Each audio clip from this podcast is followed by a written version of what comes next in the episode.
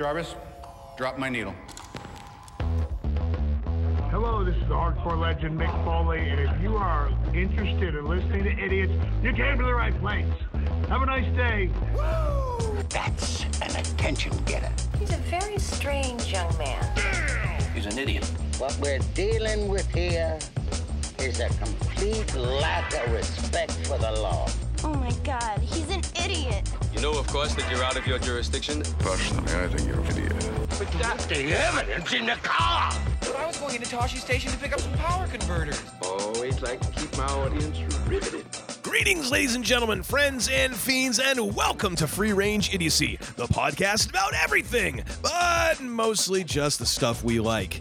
You know, it's been a little while since you've heard us talk a WWE pay per view, and there's a good reason for that.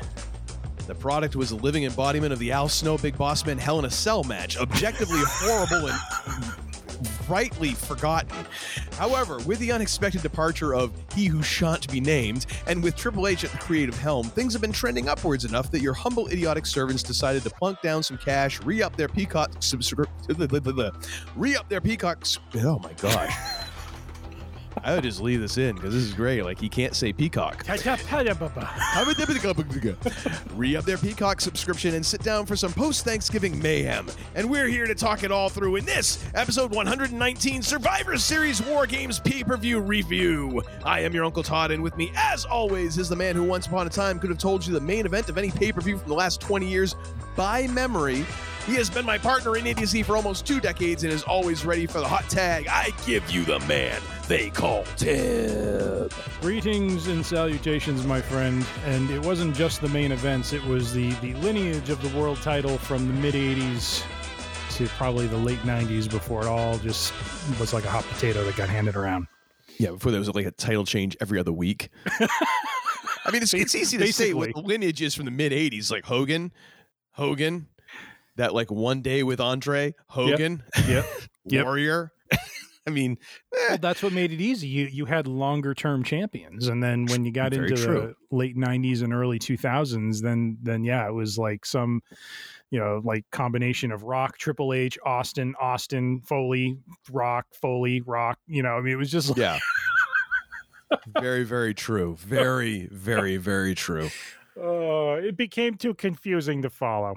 Yes, and you know what? We all run out of memories. Sometimes the filing cabinet's just full, man. That's just all. Indeed. Just nothing else is going to cram in there. How are you, No, sir? sir. How are you, sir? Uh, I'm doing all right. I almost drowned in my own spit during that inf- uh, introduction again. I'm dealing with a head cold since like Friday or Saturday because my kid had a head cold. So therefore, I'm just bound. To the weirdest thing is, okay, so when we go back into uh, you know the hot and heavy days of COVID, my my daughter and my wife both tested positive for COVID. Mm-hmm.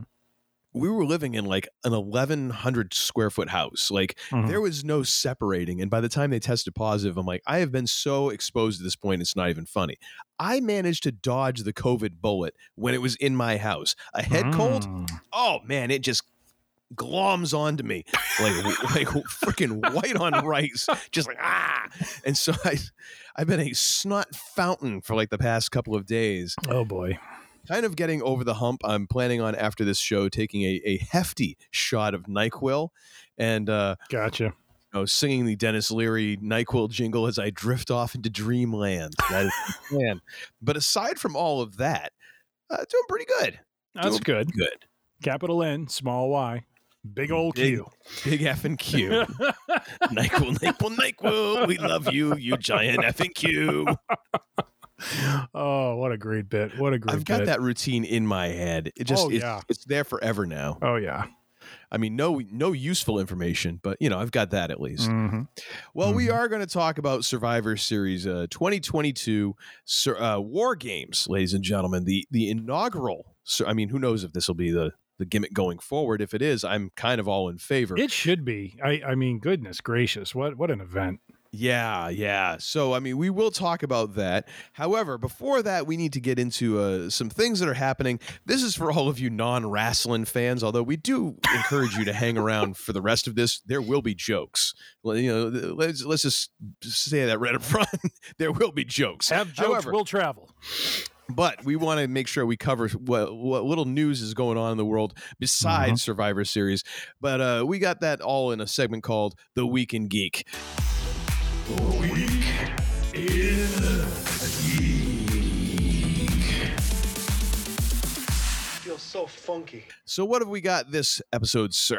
Uh, our first Week in Geek item uh, actually is a little bit off the beaten path. Not Marvel, not Star Wars, not technical in nature or computer in nature. It is a little something from all of our collective past, and and and if it doesn't quite uh, hit your particular past, then I highly encourage you check it out. But it is uh, the sequel, if you will, to the classic Christmas movie, A Christmas Story, which apparently is called A Christmas Story Christmas. So Now, just to be clear, there actually was a sequel to A Christmas Story. There is there is a movie called A Christmas Story 2 oh, out there. Look at you with see. I, I always learn something new from you, sir. And you can probably find it in your local Walmart discount bin for like a buck 99. It uh, it just looks horrific. I don't think anybody from the original movie was in it. It's just Yeah. It's one of those things where it's like just forget it ever happened. yeah. You know, it's like the movie Titanic 2. Just don't. Just don't. And yes, there was a Titanic 2 movie, just in case you were wondering. Really? Yeah, it's it's it was a um it was made by that same studio that did the movie that we did the commentary track to that is now in the vault and and will never be released because I don't believe either one of us were like compos mentis by the end of that because we we had to medicate in order to get through that and by the end I think we both messed up our dosage something fierce. I think we were deep in the throes of COVID at that point too. We were like locked Oh, into our, our respective dungeons, and yeah, It was oh like quarantine, depression, plus just you know, Holy it was moly. it turned They, into like they did a Titanic too. Yeah, I'm, I'm pretty sure it's the same. Oh my same, uh, gosh! Studio because it's the same shady, dodgy effects. But anyways, I just wanted to clarify. this is not a sequel. It's kind of more like a, a reunion, if you would, yes, yes. which has been very popular over the last couple of years. Well, and, and Peter Billingsley, who plays Ralphie, uh, Yes. has gone on the record saying that this has been in the works for quite some time because they wanted to get it right. They Mhm. they wanted to get the right story. They wanted to get the right, you know, re- really kind of like uh, like I appreciate that they're trying to honor, you know, and and you know I got to tip my cap to them. It's it's a tall order when you're trying to follow something that is you know really considered a staple uh you know comfort food for the holidays classic kind of movie like Mhm. ralphie in a christmas story. Uh so uh so yeah so what i thought we would do is uh, the trailer came out a week or two ago and just thought we would do as we have done for marvel and and uh well really marvel um is watch the trailer Wow, we're really pulling out all the stops and originality here. I know. Well, I, I guess we have done it for Star Wars too, but you know, Star Wars shows are, are kind of uh, you know few and far between. At you know, True. and there and everywhere. True. So, and Uh, and so we're gonna pull this out for the the movie, which goes back to our days as roommates in college. yes, where where Tim disbelieved, had had the temerity, the audacity to Mhm. doubt me Mhm. when I told him he turns this he turns on the TV, we're heading towards Christmas. And it was at a time when I don't even think it was the last it wasn't even like the day before Christmas. This was like the week before Christmas when TBS would run this. There was like one or two years where they ran it for almost a week before Christmas, I swear, a couple days before Christmas. Mhm. And Tim turns on the TV. He's like, "Hey, look, a Christmas story." I'm like, "Yeah, they're playing it 24 hours." No, they're not. Later on, about three hours later, like, "Hey, it's on again." I'm like, "I told you they're running it 24 hours a day." He's like, "No, no, no, no." Like later on that night, turns on. He's like, "Hey, it's on again." I'm like, "I know it's on again." My God, have a beer and pass out, would you please? Oh yeah. and he finally believed me after like the fourth time he saw it in in the span of like 12 hours. He's Like, well, maybe he's right. That's funny. That's Now, funny. that being said, this was also at the time when he had to come pick my ass up at the bar on a regular basis. So there's Mm-hmm. good reason why he's like, yeah, he doesn't have any brain cells left. The hell does he know? However, it, I, I did happen to be right in that one instance. You did, and and lest we not forget, whenever Uncle Todd uh, scores a W on the "Am I Right or Wrong" game, he does not let us forget it. Oh no, I will beat that sucker right into the ground. I will I will drive it into the ground and then I will- dig around that stake so that I can beat it further into the ground. Yes, you are correct, sir. Uh, it's like, get back here. We're not done yet. Yeah, no, no, no. I need I need to shine on me for a little more. Whoa, whoa, whoa, player. Now I can either whoop your ass. Oh my gosh! One of these days we will have uh, Charles Wright on the show. I, I that is like one of my dreams to have have the OG Godfather on the show. I mean, Yeah. Yeah. I don't know what that would take, but you know, maybe we can take up a collection, pass the hat or something. I don't know. Indeed. Indeed. Anyway, so we are. I, I completely lost a train of thought of what we were doing. We're wa- going to watch a, a Christmas Story Christmas In real trailer, time. correct? Yes, sir. All right. So I've got it queued up. Are you good? I am ready to go. Well, this is your segment, sir. Why don't you count us down? All right. Three, two, one, and away we go. Ah, Cleveland Street. So I, I recently saw an interview where he talked about they had to recreate the entire neighborhood. Mm-hmm. And he said it was like, it was a little surreal. Mm. Fragile. Oh my gosh. it's like the best line. Oh yeah. Must be Italian. Phenomenal.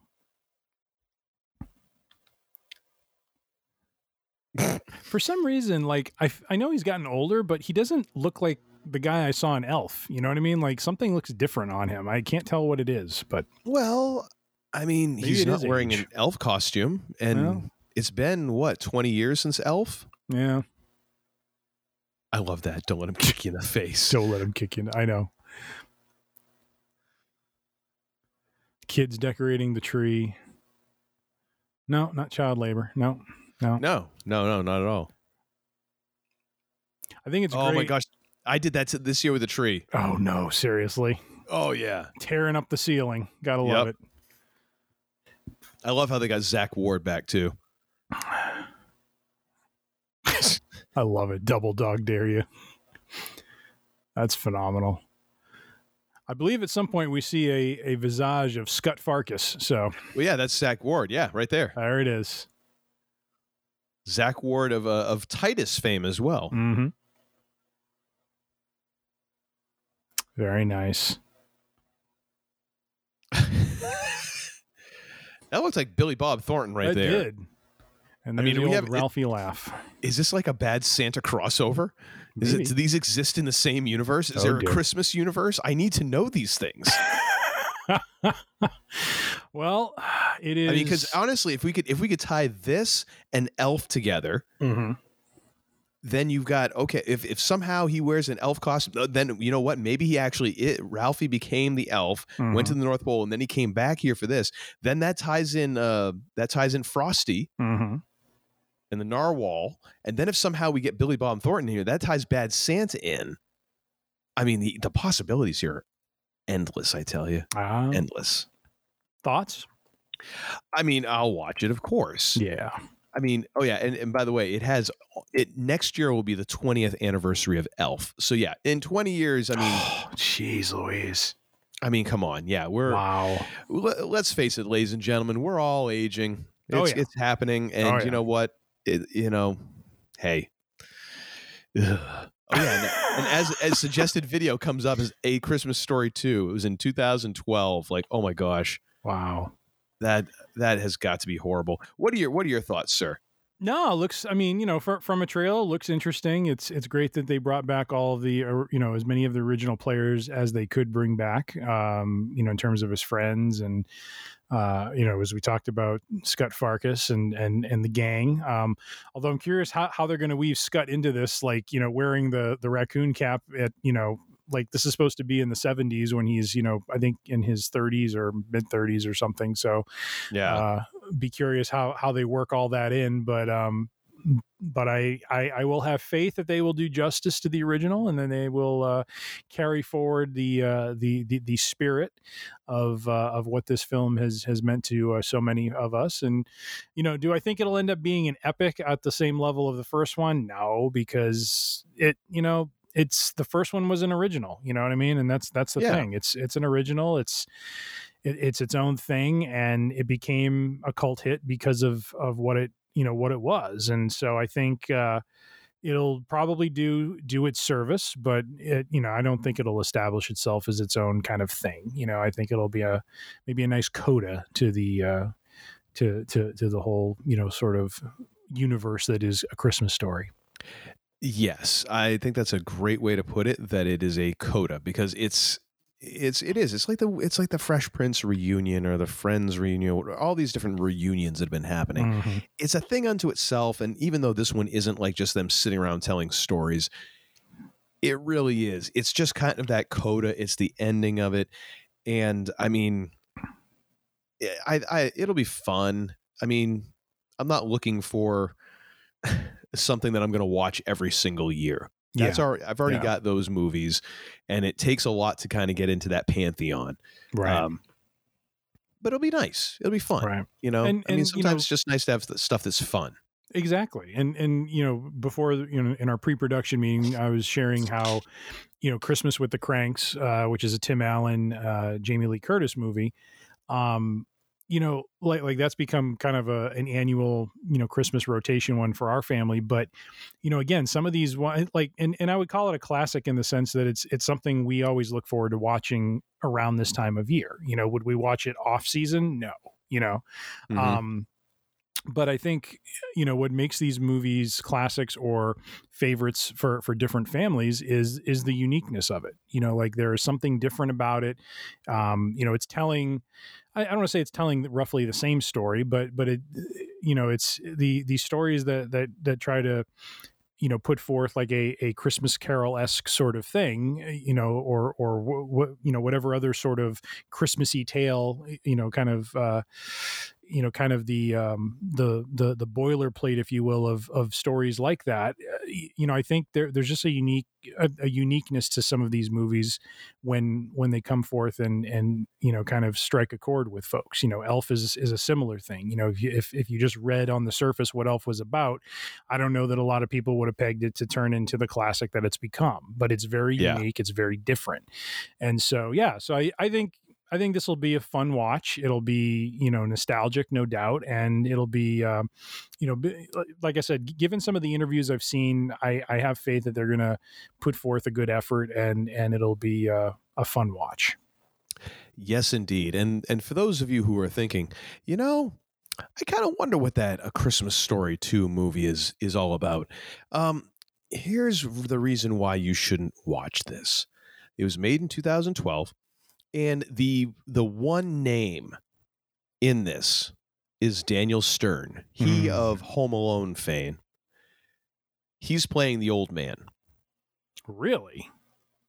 This ain't going to work out. And if you go further down, there, who is this guy? Alex Zahara. Does that sound familiar to you? I'll, oh, is he the dude that was in like all these movies in the early '80s or something? Um, I don't know. He was in 2012. Um, which I mean, yes, feel free to hold that against him. Oh, Um, but uh, he plays Nazi interrogator. in the Christmas Story too? Yeah, I'm guessing it's kind of like a dream sequence, Oh, sort of like good the when Lord. when he's taking out the the outlaws with the Red Rider BB gun in the first one. But yeah, uh, and and the funny part is if you go to the IMDb page, a Christmas Story two, like the, they showed the, a little bit of the trailer, and the trailer borrows so heavily from the first movie. It's almost like Oh, Please. jeez. don't don't don't think that this you know please think it's part of the first movie. Please please please. Mm. Oh, it looks so freaking horrible. Looks so freaking horrible. Ugh. But yeah, uh, Christmas Story, Christmas, I will definitely watch. Nice. As as will we. As will we. Uh, our next item is uh, a little something from Uncle Todd uh, from a few weeks back. It was something um, he sent my way. I think it was in early November, and let me make sure I have the uh, the source right. I believe the source. Uh, this is a YouTube clip. We'll include it in the show notes. Uh, New Rockstars is the channel, and uh, this clip. Uh, I don't know if this is uh, something, sir, that, that you frequent or not, or just something you came upon, but Just something I uh, happen upon Happen upon my upon, right. daily v- YouTube viewings. but they were talking about um you know piecing i think together from um you know i i think some i don't know if it's some uh what's the word i'm looking for not uh, dialogue. Sorry, um, you know, some dialogue uh, from either the trailer or I don't know if there was something extra that was released around Quantumania, where Kang kind of talks about um, there, and, and and I have seen this in articles that that there's a back and forth that he has with Ant Man, where Ant Man like introduces himself and he's like, "Have I killed you?" Yeah. Yeah. which which has a creepiness unto itself and and and if uh if if you know this is any indication um in and we and i'm forgetting the actor's name of my apologies um jonathan what's his- Majors. majors thank you um we Which we is funny because I you usually have to remind me. well, that's what happened. Yes, with the Creed three trailer, as I had to remind you. Um, but You yeah, did. Jonathan Majors, uh, as we discussed when we did the Creed three trailer, uh, you know, watch was uh, man, can he play him some some freaky dudes when he wants to? Um, Oh yeah, just unsettling. unsettling is is the right word and so yes um and in this YouTube clip, they talk about.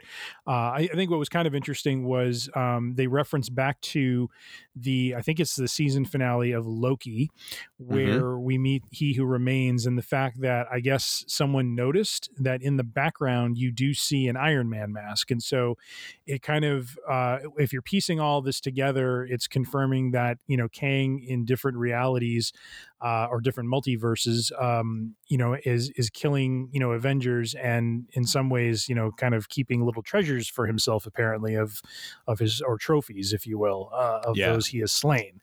So it kind of gives an, an interesting uh, look into where we're going and the fact that um, in, in, and in some ways, I think what if has kind of prepared us for this a little bit. Um, you know, so so maybe for for the kiddos, it won't be as shocking. Um, plus, we have Endgame where Tony Stark does in fact die. Um, I know, spoilers. Spoiler warning. Oh, good lord. Uh, but it's been four years. Watch the movie. oh my gosh, has it only been four years? It feels like eight. Uh, four or five. I think it was. Oh it was, ju- it was just before the pandemic. It, it was the spring before the pandemic, sir. Oh, So- my sense of time is so warped right now. it's Yep. just bizarre. Yep. Okay. It's been right. eons.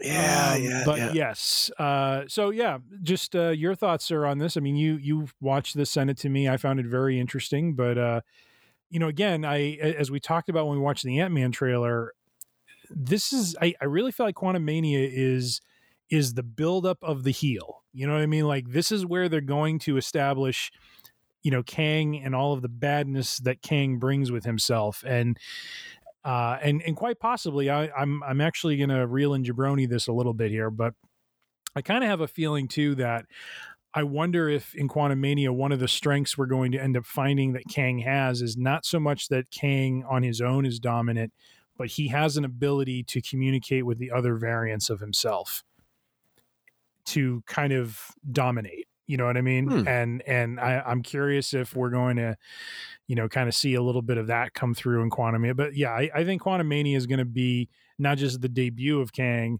but but this is where we heal it up and and and we get a real sense of how how bad this dude is going to be. So, but what are your thoughts, sir? Uh, th- this was a clip that you came upon. Well, I think it's interesting. I mean, number one, it's it's total clickbait. I mean, just this idea of like Kang killed Iron Man. Like, well, yeah, amongst other Avengers and all that, and Right, They, and they do. right. They kind of go through, and it's a combination of of stuff that was in the in the set for he he who remains and then also some uh some production artwork and then also going into the comics and and, and all of these different source materials and kind of coming up with this idea and yeah it's true Yeah. uh in some aspect of the multiverse kang did kill iron man somewhere Mhm. along the way um, but I think it's interesting in that because now we're we're dealing with kind of multiverses crossing each other and, and a crossing of the streams, if you will. That yeah, you're going to have this possibility of someone who's legit, like just almost casually asking, like, "Hmm, did I kill you in this universe yet?" Which is Yeah. yeah, that's a badass opener right there. got to got to admit, I don't care how how how strong you think you are. I mean, that's going to make about fifty percent of the population wet their drawers right Mhm. there. Mhm. Just yep, and it's feeling warm down south. Um, I I think it's interesting. I mean, I I agree with you. I think this is really where we kind of get the the full impact of the villain. You know, mm-hmm. I think this is because we're we we kind of got it. We got a taste of it before in reference, and now I think it's going to be seeing that in action. Yeah.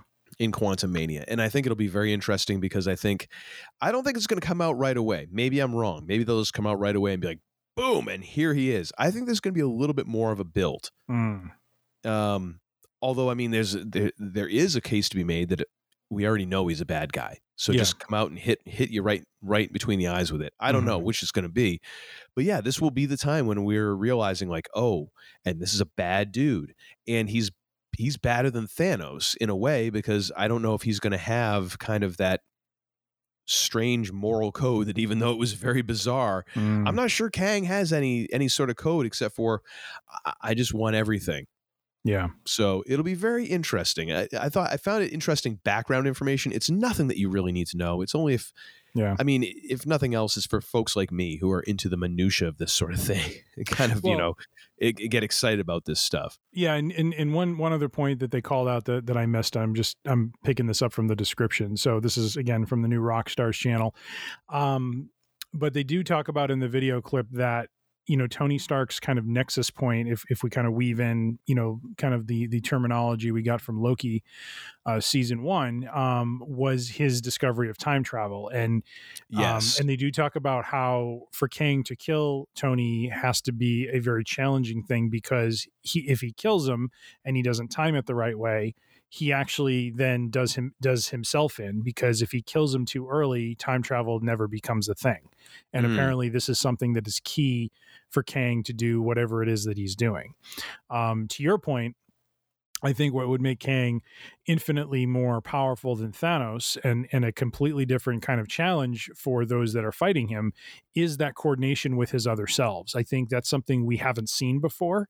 We Mhm. haven't seen, in, in quite honestly, because we we're just getting into the multiverse now. But I think it would be a very interesting aspect or angle to a villain is to have some sort of you know understanding or coordination with his other selves to you know again it's kind of that uh you know go back to uh you know a beautiful mind you know it's it's when when when he has that kind of moment of clarity when he's writing his thesis which is we're we're all gonna you know the the the needs of of the group outweigh the needs of the individual. If we take care of our of each other we'll end up in a better state. And so i'm wondering if that's going to end up being uh, what we see with Kang, in that he and his variants are working together, which is going to, you know, throw I think a lot of the heroes off because they are probably just discovering their other selves in all of these universes and that sort of thing. So, kind of an interesting concept. I don't know if they're going to play with it, but but I, I think that would at least establish him in a very different way from Thanos.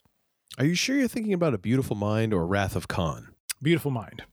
Okay. Well, When, just- when he's, when he's talking about um, I've never seen a beautiful mind, so I'm just thinking Wrath of Khan about the oh, needs oh, of the oh, okay, so needs of the many outweigh the needs of the few, and I'm picturing Spock on the side, you know, on the side of the glass it's, and it's all that. kind of the invert like like he's he's trying his character well i'm eh, not his character you don't need to explain it. I just I was right. trying to make a I was just trying to say, you know, and then you know, Russell Crowe and Leonard Nimoy look so much alike. well that's yeah true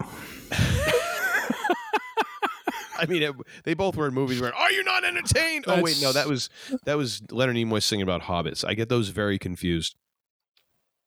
very nice all right i i think we've we've drained this orange as much as we can Yeah, yeah. Let's move on. We All got right, nothing la- but pulp last now. one. Uh, I, I've been I've been borderline harassing Uncle Todd about watching uh, Yeah, the yeah, remaining yeah, episodes of Andor, and we will have a a full Andor review uh, next episode. Uh, but wanted to just kind of touch on a article from ScreenRant.com, um, but from our from episode ten. Uh, basically, a, a moment in that episode between Luthen and Saw Gerrera, uh, really kind of laying the the frame, the, the groundwork and the foundation for uh, poor Saw's paranoia. Uh, Are you here to kill me? it's like lies, deceptions. You're all out to get me. oh my gosh! Uh, but in in in episode ten of Andor, um, you know, spoilers if you haven't seen it yet. Uh, Luthen uh, confronts him about you know not going uh, and and assisting or taking part in Anto Kreegyr's uh, uh, you know assault on the Spellhaus uh, installation, and because of the fact the the Empire is going to ambush him, uh, and really kind of establishing you know just uh, again one of the things I've so enjoyed about the Andor series, really kind of surfacing the complexity that exists for the rebellion and and this was an aspect that was surfaced a little bit in rogue one when we saw some of the the you know gray morality that that andor was kind of working with you know like like shooting and killing someone who is you know going in like the opening scene in, in the opening scene absolutely and like like 10 minutes into the flick and the, and the good guy's already got one kill Yep. of a of someone who you're like a I, good guy i'm pretty sure he wasn't an empire Yeah. he wasn't an imperial Yep. What the heck is going on here Yep. And so we we start to see a bit of the complex morality that exists when you are trying to, you know, really kind of outfox, you know, what is this growing growing power in the galaxy. And uh and you know, Saw understands, Saw gets on board, but I think you know saw is going to you know i'm, I'm curious in season two if we're going to uh, they, they are going to time jump a year, and I'm wondering if in that year, if if Saw's a little worse for wear, so to speak, as well as uh, you know, because we're only five years out from from Rogue One, so Saw is looking pretty good right now. He doesn't look so good when we see him in Rogue One. Oh no no no! Uh, That's gonna be a rough five years for him. Oh, Those yeah. are high mileage years. Oh. That's like that's like that's like the difference between you and I having a car for five years, and then like Avis rent a car having a having a car for five years. That's, Oh that's gonna be some hard road right there. Yep, hard times, hard times. That's hard times, baby. Hard times. Thank you, Dusty. Thank you, Dusty. Oh goodness, we're Which, we're- which actually, not, not, not to sidetrack here for a second, but I rewatched, uh, ladies and gentlemen, my, my name is Paul Heyman the Mhm. other day, and oh my gosh, him talking about like like managing to like sneak his way into the production meeting oh with yeah, Dusty Rhodes, and then Dusty pulling him out in the hall and him saying, "Well, I'm here to learn from the best." And he's like, and at the same, he's he's thinking like, he's gonna kick me out. I'm gonna have to take a bus home. All this is like, well, you came to the right place. Could that from a production meeting run by Ameri- the American Dream, Dusty Rhodes, and I am the Beth it was. Now you, it's just like Dusty just like starts cutting a promo on him. Like, oh my okay, gosh, all right. that's right. Anyways, but oh my gosh, That's Dusty. Oh, Dusty, Dusty, Dusty. But Paid uh, tribute by uh, by Kevin Owens, as you will we'll talk about later on. Absolutely, absolutely. But yeah, sir, your your thoughts on uh, on on that scene and and its impact on uh, on the Saw Gerrera character. Well, I think it's interesting because they so the the the other time that I've seen Saw Gerrera, he was included in Star Wars Rebels. Mm-hmm. Mm-hmm. and I felt that that saw was not as easy to bridge from where he was in that show as where he is in Rogue One. Now, granted, Mhm. it's you could say, oh, it's an animated kid show. Well, uh, as Jimmy Dice had explained to us, by like season three, they kind of were like, okay, it's not necessarily a kid show. They start getting more adult. You know, it's it's it's more grown up after like as starting with season three. However, uh, seeing him in this series, I'm like, okay, I am definitely seeing how we get how we connect the dots now.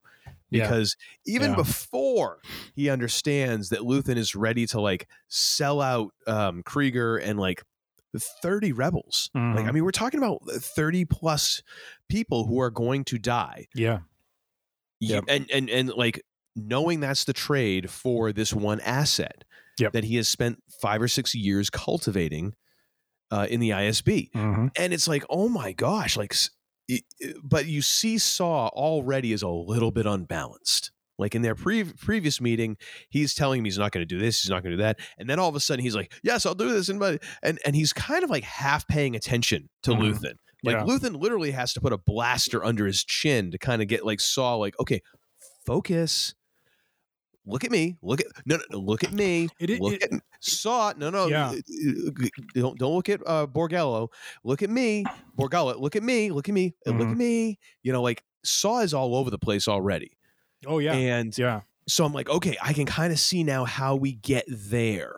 like that nervous energy and everything, Mhm. and then you add paranoia into that. Mhm. Oh, now we've got a recipe for some for some stuff to go real sideways, And which I'm digging because I I like the fact that like he does he sees this and the thing is like the the rational you can see the gears turning you can and and this is why number one Forest Whitaker Mhm. ladies and gentlemen that's where I was going to go. Go. one of the great unsung actors of my of of of my time on this planet thus far. Mhm. Forest Whitaker does not give get nearly the amount of credit that he should for just being able to do all the little things. Like if he was a I mean, think about it. If he, if he was a professional wrestler, who would you compare that to? Like one of those guys who just does all of the little things right and might not be necessarily the biggest splashiest guy. Honestly, Jake Who? the Snake Roberts never won I- a title, Yep. never achieved what people viewed as success in the industry,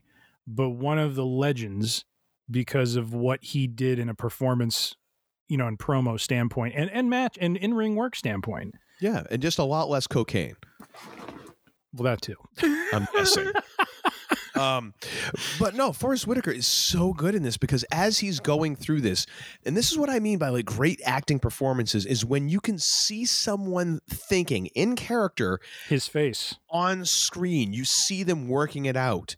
Because Yep. that's what happens in real life. You can watch that happen with people, and or and and it's augmented because nece- that doesn't necessarily happen. Because again, like who wants to watch real life in a movie? And I Mhm. want to watch real. I want to watch cool stuff. Um, I got enough real life staring me in the face every single day. Um, but you see him realizing, like the rational side of his head is like, this makes sense. Yeah. I don't like it. I don't like the fact that this makes sense, Yep. but it makes sense. Yep. And then also knowing like, and the only reason you're saying you wouldn't sell me out is because I could hurt you. But there's a point when that's going to not carry as much weight as the benefit of something else. Mhm. And then you're like, yes, now we have all of the ingredients to get us to Rogue One, you know, there's not so much left of me. Like the kind of like just Mhm. frazzled Saw Gerrera that you see there. Yep.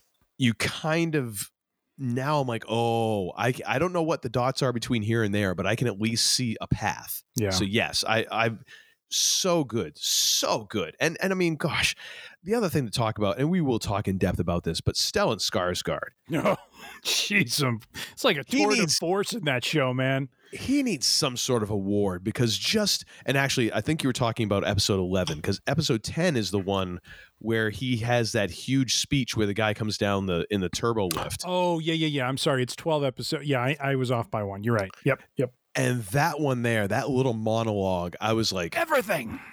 just hand this man the freaking Oscar for something. Yep. Like, come on. Oh yeah. Oh, so good. Yeah. So good. Mm.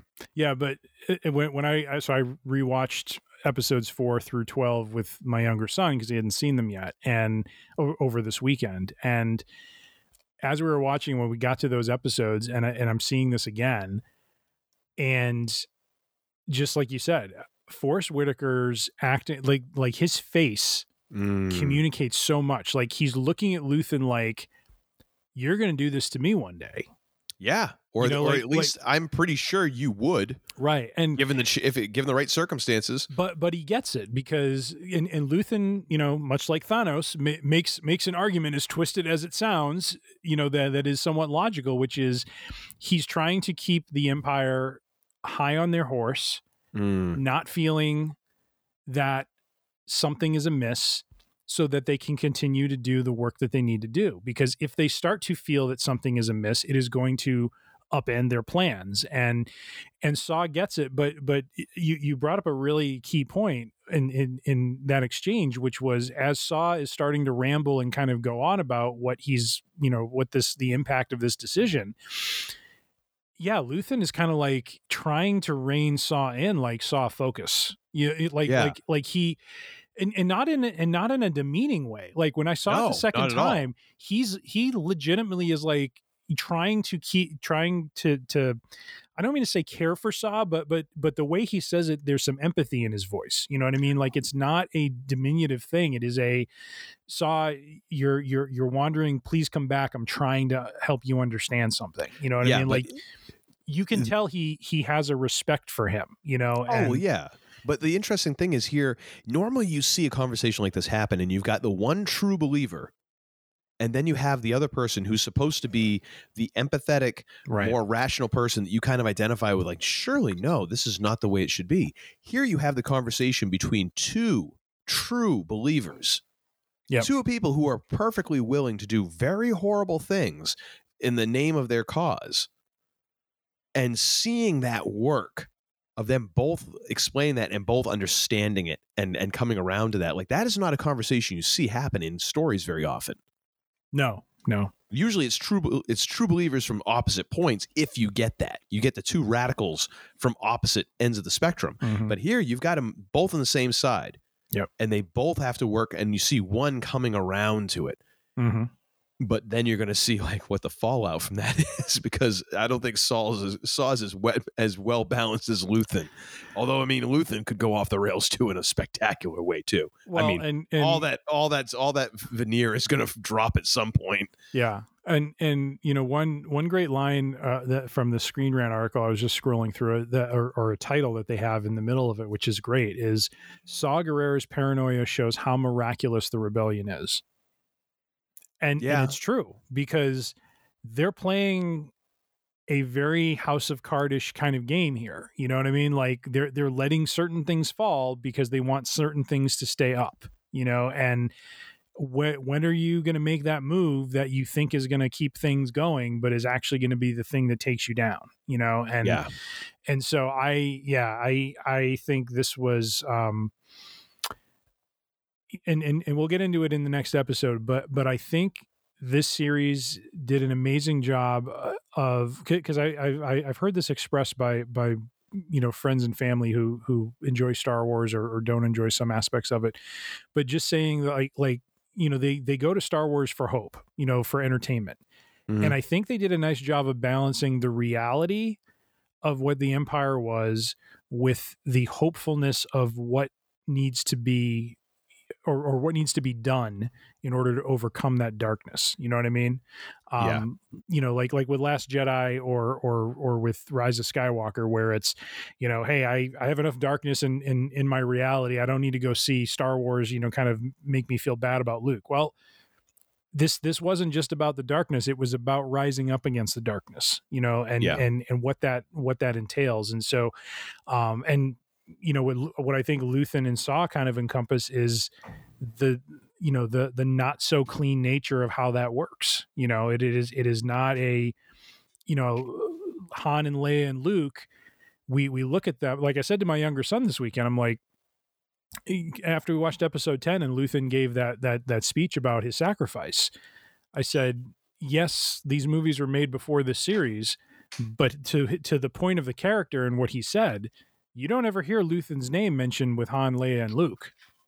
No one no one talks about a Luthen because of the sacrifice you know and and like that's the sacrifice he's talking about. He knows he's not going to be a recognized like he's not going to you know uh reap the laurels of what he's doing. He's go- he's probably going to die before he sees any of the fruits of his labor.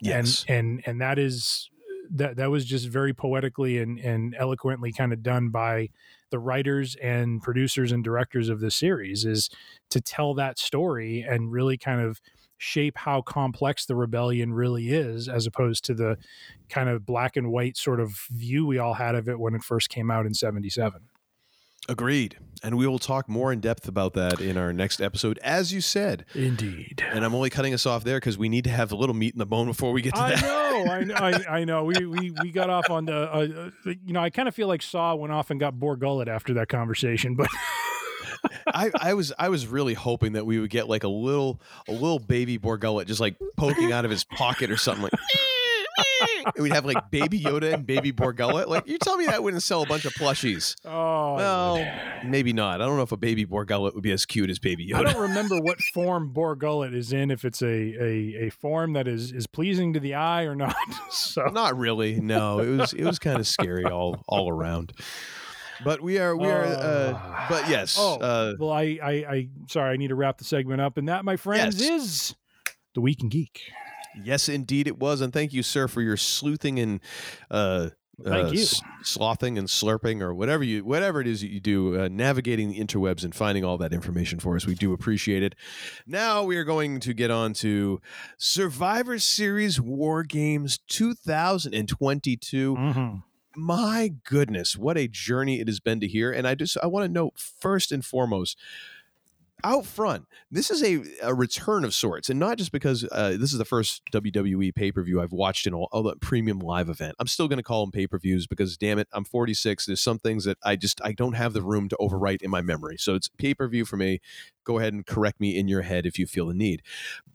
But not only was this a return for me watching a wwe pay-per-view this is like getting back to my roots because I remember watching my first ever uh, WWF pay per view, and it was Survivor Series, and I'm Mm. pretty sure it was the first one.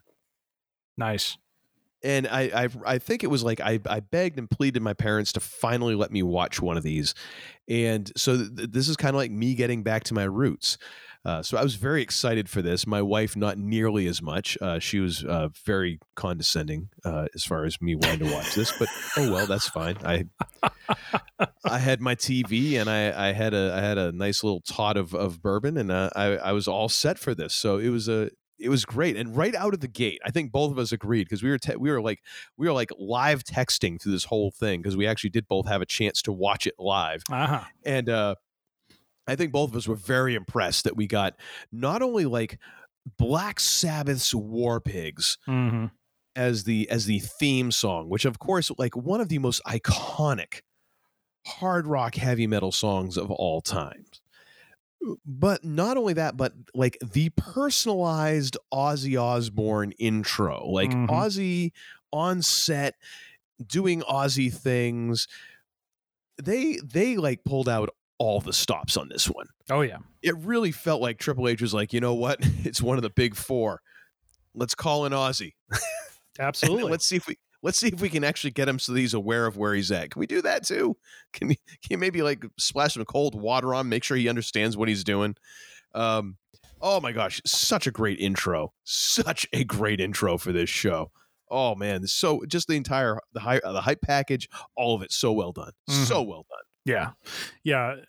Y- you know, if if if if you couldn't tell from his past entrances when he was, you know, an active wrestler, Triple H is a, you know, de- definitely a product of the '80s, product of, of of that metal era, and and uh, you know, really, you know, brings that into his act as as well now into the product, and yeah, Now bringing you more- say that, wouldn't you love, love it if he if you like someone asked him about his favorite bands and he was like, ah, I really dig the Carpenters, Simon and Garfunkel.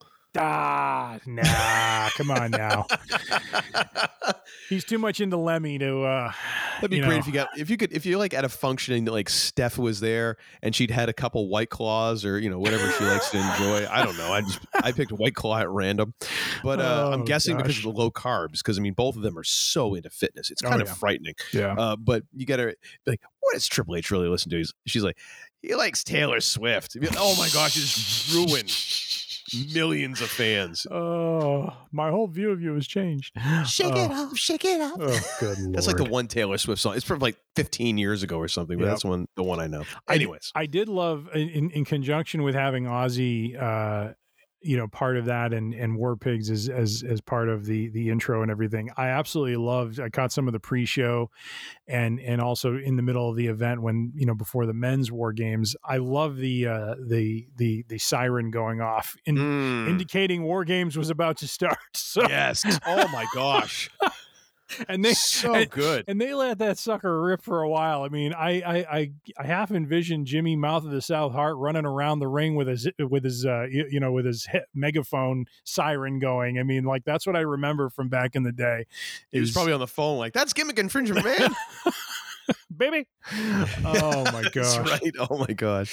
But, But yeah, yeah, it was a great hype package. Oh, a, yeah. a, a great crowd in Boston. Mhm. The, the crowd Mhm. was really good. Oh, they were. They were. Um, and a sold out show. Uh, although, I mean, granted, I, I did happen to look up the tickets uh, earlier that week, and uh, you know, Ticket Bastard had them up. I think the the uh, the, the cheap seats were like one hundred and fifty dollars. Uh, so who knows? I mean, since I mean they're they're a little shoddy on how things are working. So who knows if it was really a sellout or not? I mean, Mhm. I don't know if anyone trusts a Ticket Bastard these days, but oh well, it, they they announced it as a sellout, so I guess we'll we'll go with them. mm-hmm. Um, but sold out Boston crowd.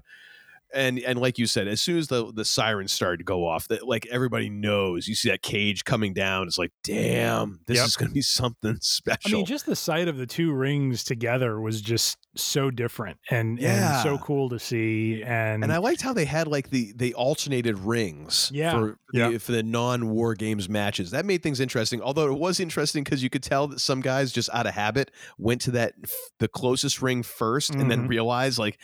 Damn it! I'm in the other ring. and had to like walk the entire apron and make it good. I think. Uh, I think Austin Theory was one of the one of the prominent ones that I noted, where you could tell he kind of went on like instinct and it was Mhm. like, "Whoops, I gotta wrong hop, ring." I gotta hop over the middle here. Hold on. yeah. Oh, was- but yeah. So it was it was just an overall very different vibe, and and I was Yeah. digging it. I thought it was great. Absolutely, hundred percent agree.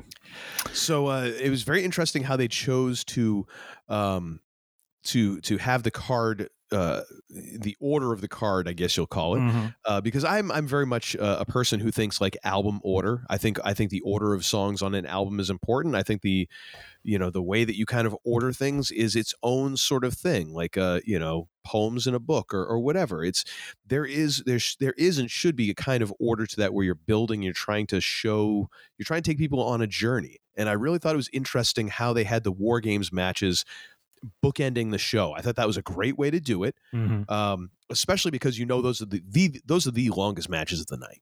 So you kind of have to like have some other stuff happen in between there. Like if you put those back to back, good God, people will be dead Well, and, and midway through the second match. And, and and just to you know for for listeners who, who may not know how the match is structured, Ah, yes. because I I even learned this when and it was, was good that they had the rules right out in front. Yeah, I thought that they- was you great, know, and you they left them that up for a long period of time, so you, could actually read often. through them. WWE, Yeah. bre- bre- you know, breaking out the rule screen.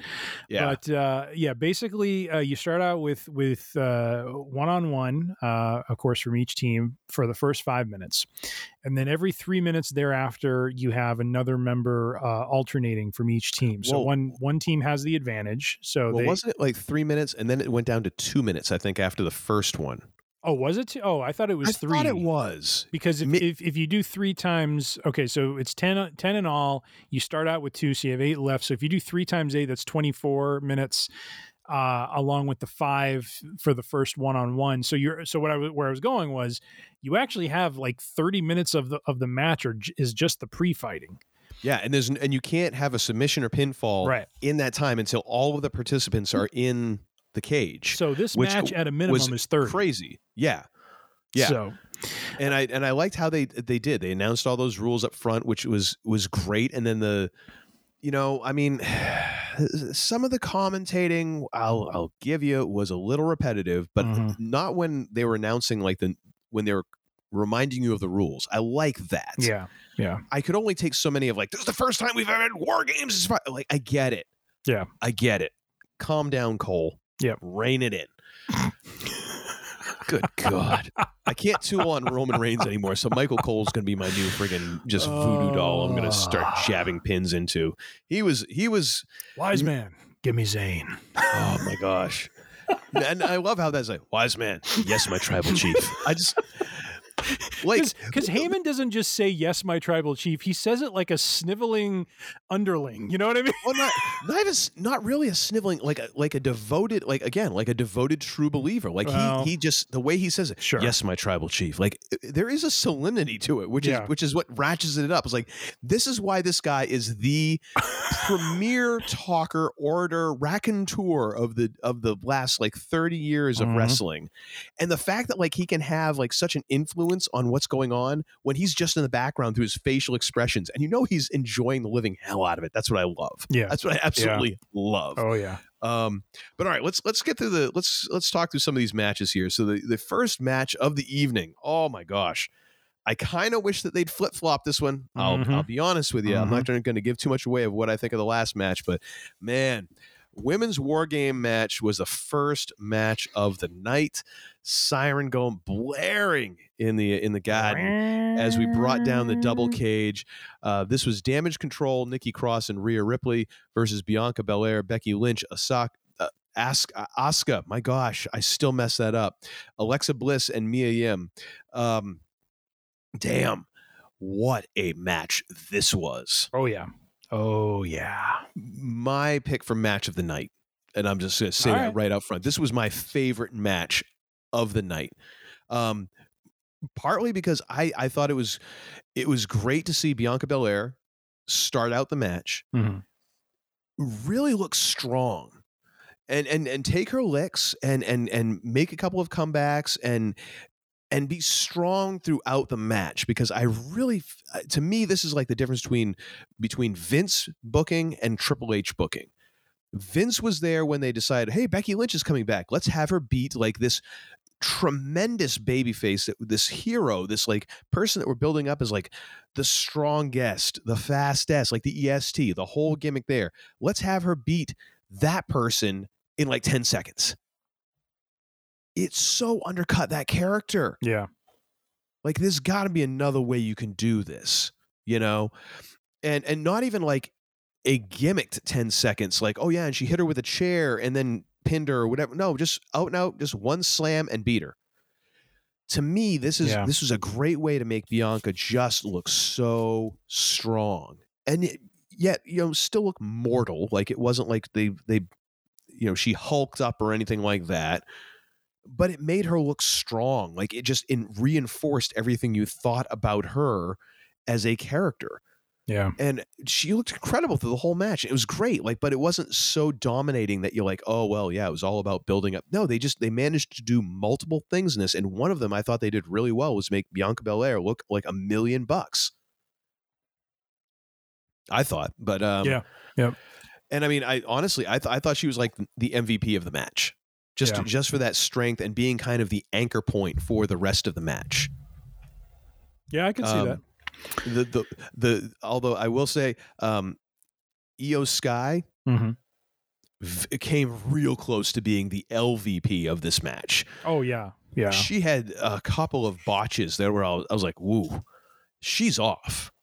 Like way off on a couple of moves and a couple of spots where I was like, is she all right? Yeah.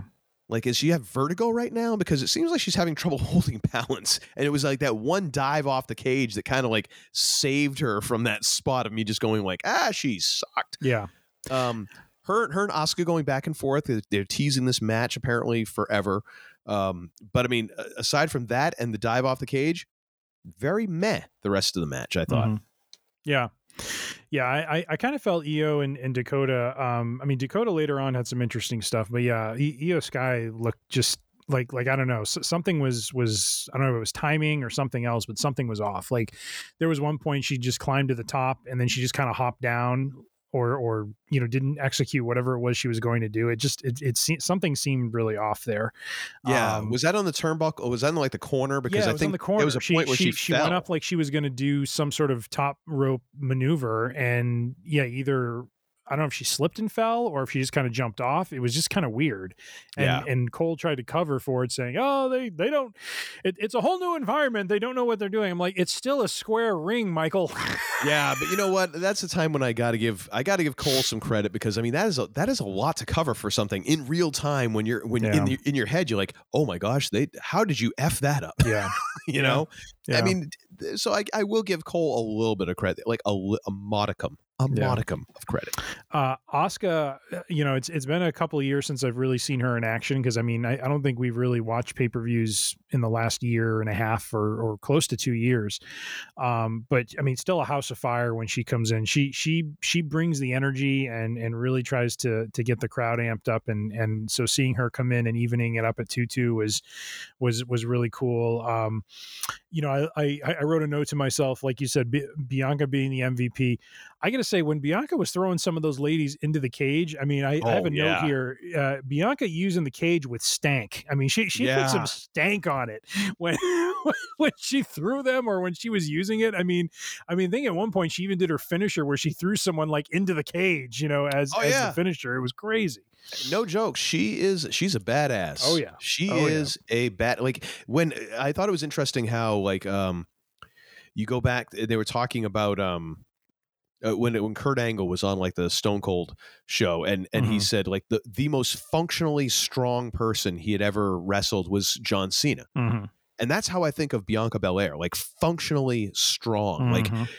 like yeah she's she's obviously um like like like powerfully built i guess would be a way of saying like she is she is not petite she is not she's not thin or anything like that but she's also not like she's not like seven feet tall and like you know like Oh, yeah. andre or anything or, or anything like that but i mean right. you can tell like the strength that she has she can use 100% of it Yep.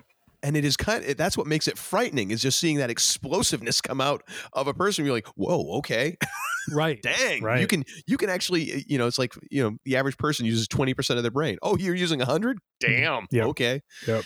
i'm just gonna go sit in the corner and drool now um i thought uh i thought that uh I, I was not ready to like nikki cross in this match I was not ready because I was just like, okay, yeah, we're getting the crazy person, and she did the crazy thing, and I, I, I got to say, I did enjoy her entrance where she climbed. So that when the, when the, when they came out for the war games, they have little cages yes. uh, by the entryway where they have the first person to go into the cage uh, to the main ring, come down, and then everyone else has to wait in the cages. Right. And so she comes out and she climbs on top of the little mini cage. Mhm.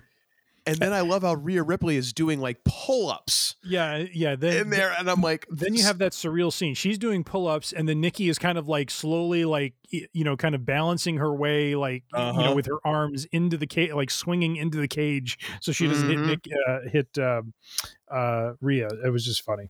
Oh my gosh. It was, it was just, but when she came in, and I mean, her,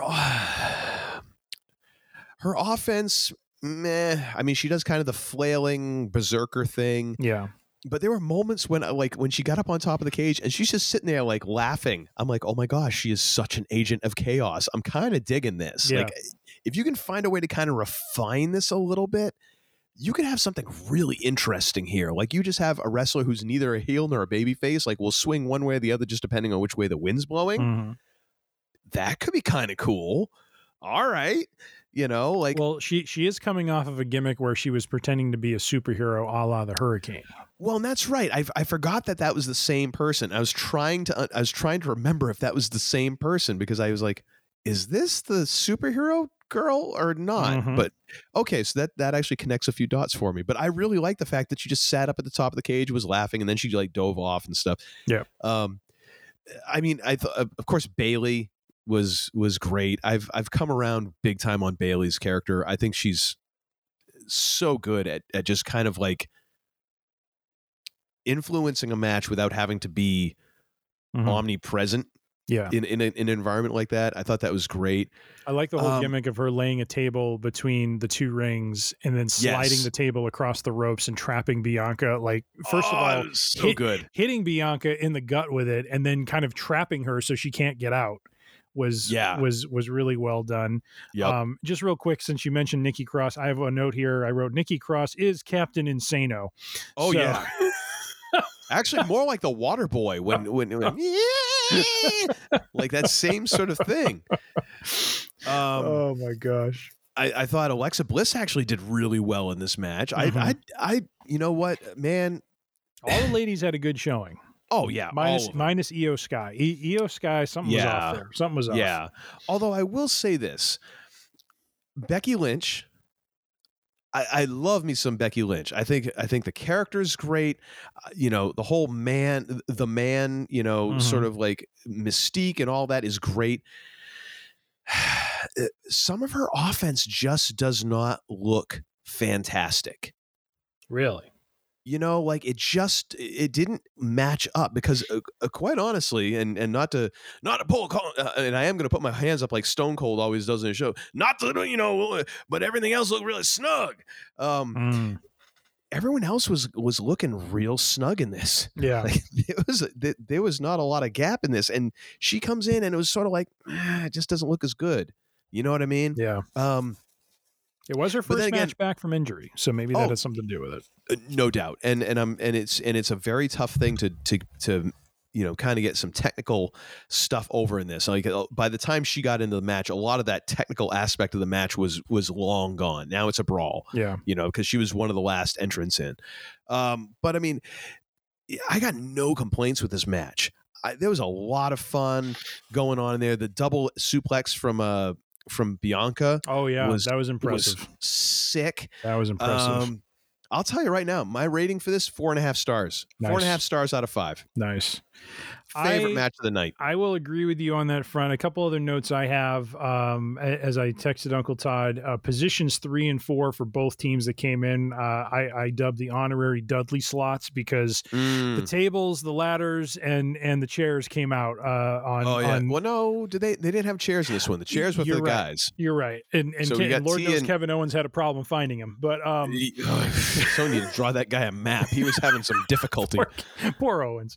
Uh, but but it, it, it was kind of funny how how team member three and, and team member four were, were clearly on on equipment duty uh, in in this match, going under the ring, pulling pulling stuff out. Um, I uh, I I was I was looking forward to seeing uh, you know kind of what what was going to be done here.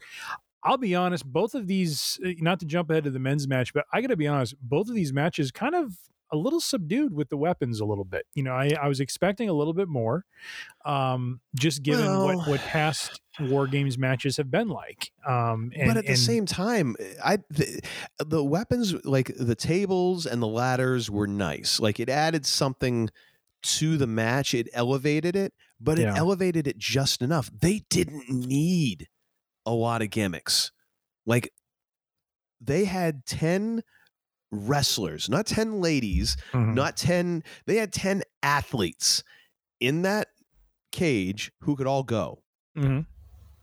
yeah, a little a little tables, little ladders to kind of make things a little more chaotic and really kind of just make you go, "Oh my gosh, if this is what you're doing first match of the night, what the hell are we in for for the rest of the night?" But Yeah, but they just they, the they, they don't of- need a lot of it. No, but, but the know? history of the format is, and, and I hate to say that this was, you know, some of what I was looking forward to because it doesn't paint me in a good light. But you know, quite honestly, there there's in, in, in a match like that, there there's going to be blood. There's going to be a little bit of of you know so, some of that violence that you don't typically see in a normal match, and that's what I was kind of now. Don't get me wrong. We we got some of it. You know, someone went through. I mean, I think they had a ladder spot with the ladder cracked in half. You know, which which looked really impressive. Um, Yeah, people went through brutal. tables. That that looked impressive. Uh, I have a note here, and got to call this out. Rhea Ripley selling the the absolute he double hockey sticks out of. Oh, yeah. uh, uh, out out of uh, Bianca Belair's DDT. I mean, she was literally standing on her head for a moment after Oh, yeah. taking that DDT, and then just going over. I mean, it was it was Rhea Ripley is incredible is sell job. is I, uh, and I've said it before. I think uh, like a couple of years ago when we talked about the ladies division. I don't know, like like with her and Charlotte Flair, how do you not just like how do you get a title off of them? Yeah. They are so physically dominant, and Yeah. and, and honestly, like Rhea Ripley has gotten better. Oh yeah, yeah. Like I I I, I she looked like a unabashedly monster in that ring. unabashedly follow her on Instagram only because I love how her interactions with fans around the ring like when she's been working with judgment day and stuff like apparently there was one one spot where she got she got thrown out of the ring and she's laying on the mats outside and reached under the barricades and untied someone's shoe I remember that. Yes, yes. just as a goof i'm like oh my gosh how can you even though she's a heel like how can you not love this person's like this person is just a performer yeah. like it's amazing Oh, like yeah. she's she's so having fun i'm like that's what you want you at the end of the day you want people to like have be enjoying what they do Yeah. you know Yeah. at least i do definitely. oh yeah she was fantastic and the way that she sold the green the, the green mist Oh yeah. oh my gosh like a million bucks Oh yeah. like a million bucks Yep. oh so good and that's again that's what's Uh, it's not just the move it's who's selling it Yeah, and and I'm sorry, it was Becky's DDT, not not Bianca Belair's, but Okay. nonetheless, uh, I have a note. Uh, Dakota's double stomp on Mia in the middle of the two rings was crazy because there's there's no give in the middle there, so Oh yeah, it's just like a diamond plate. that oh. that was crazy. Um, Becky's leg drop on the trash can was sick. Uh, oh, the dub, and then the double leg drop to end. uh huh, uh huh. Oh, that's a that's a hell of a long way. I'm sorry. The seven lady. That's one of those. That's one of those deals where you're like, you know what? I'm going to take care of people, but I'm also going to make sure I land on you because I'm not missing this some bitch and landing flat on my tailbone. Yeah. So Oh, yeah. you better be braced. Yeah. Um the uh what what was amounting to a seven lady pile up in the corner. I thought they were going to do some like ridiculous like suplex Oh, yeah. spot with all What did it- seven of them. I heard that called the Tower of Doom or something like Yes. that. Yeah. Oh my gosh, that was great. um oh, Iyo Sky she did have a moonsault toward the end that was insane. yeah, that was off Uh, the ca- off the top of the cage. That off was the top great. of the cage. That that That was well saved her. And then uh, I, I don't remember this vividly, but the Rhea Mia ladder spot, whatever that was, uh, there, there, uh, maybe that's the one where it split in two. I think that is. Yeah. uh, was just sick. But yeah, b- yeah, the finish with Becky, uh, basically putting away the tag champs was uh, was impressive. So yeah, just Yeah. just four and a half stars. I mean, all around, this was a solid, solid outing by by the ladies on this one. Yeah, and not and and the thing is, like it, it, I was not bored. I mean, granted, first match of the night, so you're you're fresh going into it and all that. Not a moment when I was bored. I was know, down which- in my basement doing reorganization work while this was on. You know, just kind of making notes here and there, and I was glued to it. Yeah, When it started, I was glued to it. I wasn't doing anything other than watching that match, and I was like, "Holy crap, what is going on here?" yeah, yeah. Just no idea what's going to happen next, Mhm. Mhm. which is what you want. That's that's what you watch this stuff for. Is you know the little the little mini drama to play out, and they did it so well. Oh yeah, oh yeah. All right, so match number two of the night. Mhm. Um, it might as well have had John Cleese come out and say, "And now for something completely different." we had AJ Styles versus Finn Balor in a uh, in a uh, battle of the Bullet Club uh, presidents, I guess you want to call this. Um, you know what? I'll say right out front. This to me is the difference between Vince and Triple H, or just kind of the way that WWE was almost like doing things on autopilot, or the way that they've done them historically. Because I've watched a lot of Brian Zane's um, uh, pay per view reviews, classic pay per views, and all that. And you can see in different pay per views, not just WWF or WWE, but WCW and others, they'll do this thing where they'll have like, it seems like every match or like 80% of the matches from a card will have a similar finish. Mhm. And you just wear that out. I am so glad that they put this match second and then allowed the allowed Styles and Balor to really just be like, you know what? Go out there and do your thing. And Yep. we're gonna give you I don't know how long this match went, but it was not a short match. For sure. No, I think it, it probably went about 20 minutes. And the first five or seven minutes of this match are pretty slow. Yep. Not slow as in like, oh my gosh, I'm bored, but like they took their time and yeah. almost like gave you this moment to like it was the it was like that sorbet in Mhm. between courses to be like, okay, come let the let let the adrenaline drain out a little bit. Now we're on to something new and let us now let us build rather than you expecting we're going to keep you at that high that you were at because it's something totally different. Um, and I think that was that's a great choice in terms of of just booking the matches the way the, the way that you did, and then also the, just the choices that that Styles and Balor made as performers, and obviously like really good performers. Yeah. Like holy crap! Yeah. I mean, these guys are uh, magic, you know.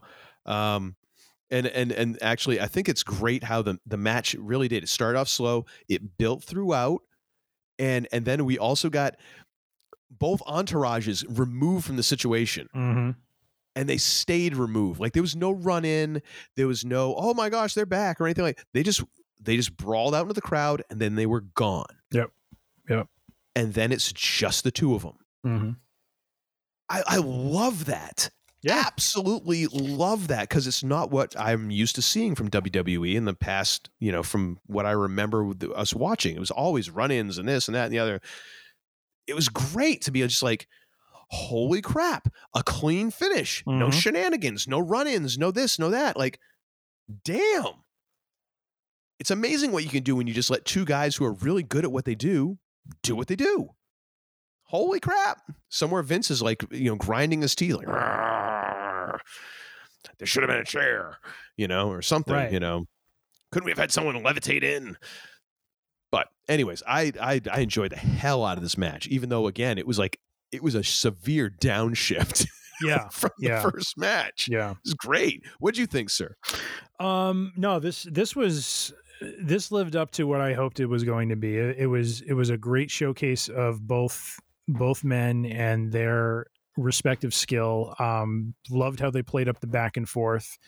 Um, you know, a lot lot of reversals, a lot of um, you know, at one point I think um, I think my younger son came down and watched some of this match, and you know, he got a kick out of the the you know them trading Pele kicks to each other was was hysterical. You know, just you know Styles landing a solid kick, and then you know Balor getting up and nailing a similar style kick. You know, on on on Styles, and and just you know just just seeing how the how the two of them just kind of you know their their respective I know I've said styles quite a bit here, but their respective Uh-huh. styles, ha, um, r- you know, really complement each other well, and um, and and it was it was just so so interesting to uh, you know to to to see, and so so I really enjoyed it. Um, thought it was thought it was really well done, and um, and you know the notes that I just have, you know, you know, great brawl with with you know, both both entourages, like you said, um, you know, nasty suplex into the turnbuckle by Styles on Balor. Oh, that was fantastic. And- oh and my, you saw it I don't ever remember back. seeing that yeah, in any in any other match. I, I'm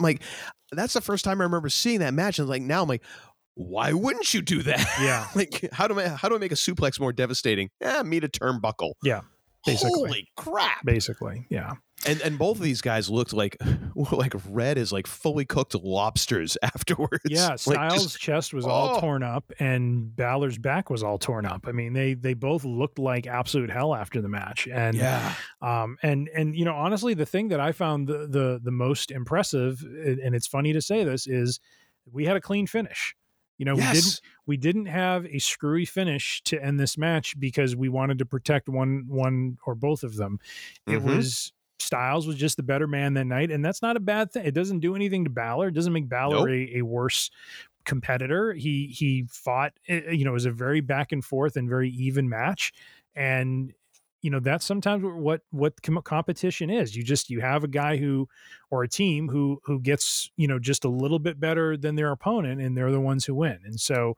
um so i i like the fact that they just went with the you know with with with the uh you know the forearm finish by by uh styles and and you know just landing and solidly landing it and just you know it, it just came off as a really competitive match between these two guys and and you came away seeing why they're both you know you know kind of viewed as experts or masters in, in their craft, uh, you know, ba- basically because of what they were able to do there. So, so I, I, I really enjoyed it. I, I thought it was a really well done match. I, I gave it a four, uh, four and a quarter stars. It, it, it didn't, you know, the, the, the lady set the bar. It didn't quite meet that bar, but it was, it was, you know, really everything I was hoping it was going to be and, and a little bit more. So I, I had to give it a four and a quarter. I went with a flat four stars just because I I, I love the match. Yeah. You know, it's it's one of those deals where it's like, oh, well, what's the difference between an A and an A plus? Well, in reality, not that much. Uh, you know, but in theory, a whole lot. Yeah. You know what I mean? And and it's not even thrown. There's no shade at this. This was a great match. And and if th- this as a main event, yeah, sure, put a title in there, and that's a main event match. Yeah. And the fact that it was uh, there's no title, hmm just and that you can you can and, and again the crowd was into this. Yeah. It, it and it was compelling. Yep. And like you said, like no screwy finish, and, and it, it was just like one guy was the better guy that night. hmm Like, oh my gosh, I could go for another four weeks of this and then give me a rematch of this. And then maybe you give me a screwy finish. You give me, you know, give me Balor a, a win over it. Yep. You know, and then and then we and then like let's go to a rubber match in in another two months. I'm good with that. Damn, that that'd be. I, I, I'm I'm fine with that. hmm Like these guys are great, you know. And and this is again, and not to well, you know what, not to dig on Vince, but you know what, screw Vince. Um, you know, he did some shady stuff, and he's and he kind of turned out to be a scumbag. Whatever, you know, Vince is going to be fine. He's, you know, eh, I I think Vince is all right with his golden parachute that he's taking out of this whole thing. So I'm mm. I'm all right taking a couple shots at him. But this is the sort of thing that like it's nice to see even though I mean it's it's kind of funny when we talk about Triple H, you know, and how he he appreciates the talent and he's he's giving us kind of this this different creative direction. Of course, this is a creative direction that we need to point out. Triple H didn't necessarily do with himself when he was an active wrestler, as Yeah. as we've heard from the the quote unquote reign of terror. Mhm. You know, after he's married to Steph, and it's like, oh, gee, imagine that Triple H is going over all the time. Yeah. Huh. Imagine that.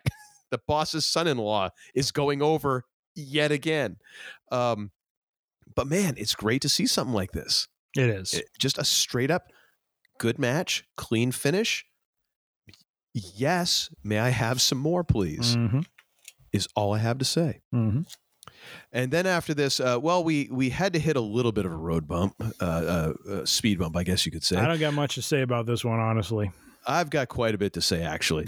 Um, next up for the SmackDown Women's Championship, we had Ronda Rousey defending her championship against Shotzi. Um, so here is my thing. Yeah. I, I man, I, I like Ronda Rousey. However, I don't. However, I, I like Ronda Rousey because um, the fact that I remember Ronda Rousey, like peak Ronda Rousey from MMA, when she would give that like that that stare, and you knew like the other person is like, okay, they're they're pretty much dead. You know, like she had that intimidation factor and was just a badass. And then, of course, that kind of went away. And then she went into wrestling and she kind of carried some of that with her. The problem that I have here is that basically Rousey, she gets a strong pop for entrance Because people are like, oh my gosh, it's Ronda Rousey. And of course, ev- I mean, that Joan Jett song that they've given her, like, damn, who doesn't like that? Uh, you Yeah. know, like, oh my gosh, uh, that makes me want to get up off my couch and, and pump my fist. And I know that if I do that at the age of 46, I'm going to have back problems tomorrow. And I'm still willing to do it. You know, that's that's the level of how over that song is. Just in terms of a rock song, like, damn, that's good Mhm. Then about and then she kind of stays strong till about two and a half three minutes into the match and then all of a sudden she's got go away heat because everyone's like oh yeah and this is what we're getting. So in spite of that deficit that we're working from um, i actually thought it was a pretty good match overall. Yeah. I, I actually think it was a pretty good match mostly because i think shotzi was carrying a lot of it and by that, I don't mean that she was like getting in all the offense. I think she was making Ronda Rousey look like a million bucks. Mhm. And I've I've enjoyed um, seeing Shotzi a couple of years ago when we when I was actually catching wrestling once in a while, and and I actually enjoyed. Um, oh my gosh, she's now Ruby Soho in AEW, wasn't it Ruby Riott? Yeah. Yep. I, I really liked her because I thought that the two of them were like premier bumpers. They made whoever they were against look like a million bucks. Now, of course, with Shotzi getting into kind of contention for a women's for a championship, now it's like okay, it's the same Mick Foley thing. Like you can make everyone else look good, but you now you need to make yourself look good. Um, I think she did a pretty good job here. Uh, she made herself look pretty good, and she really made Rousey look good with her selling of of different submission moves and all that. Good God, Rousey is like not good at getting heel as a heat. Like I don't know what to Uh, uh, like. It feels like. anyways, um, Here's the problem with Rousey.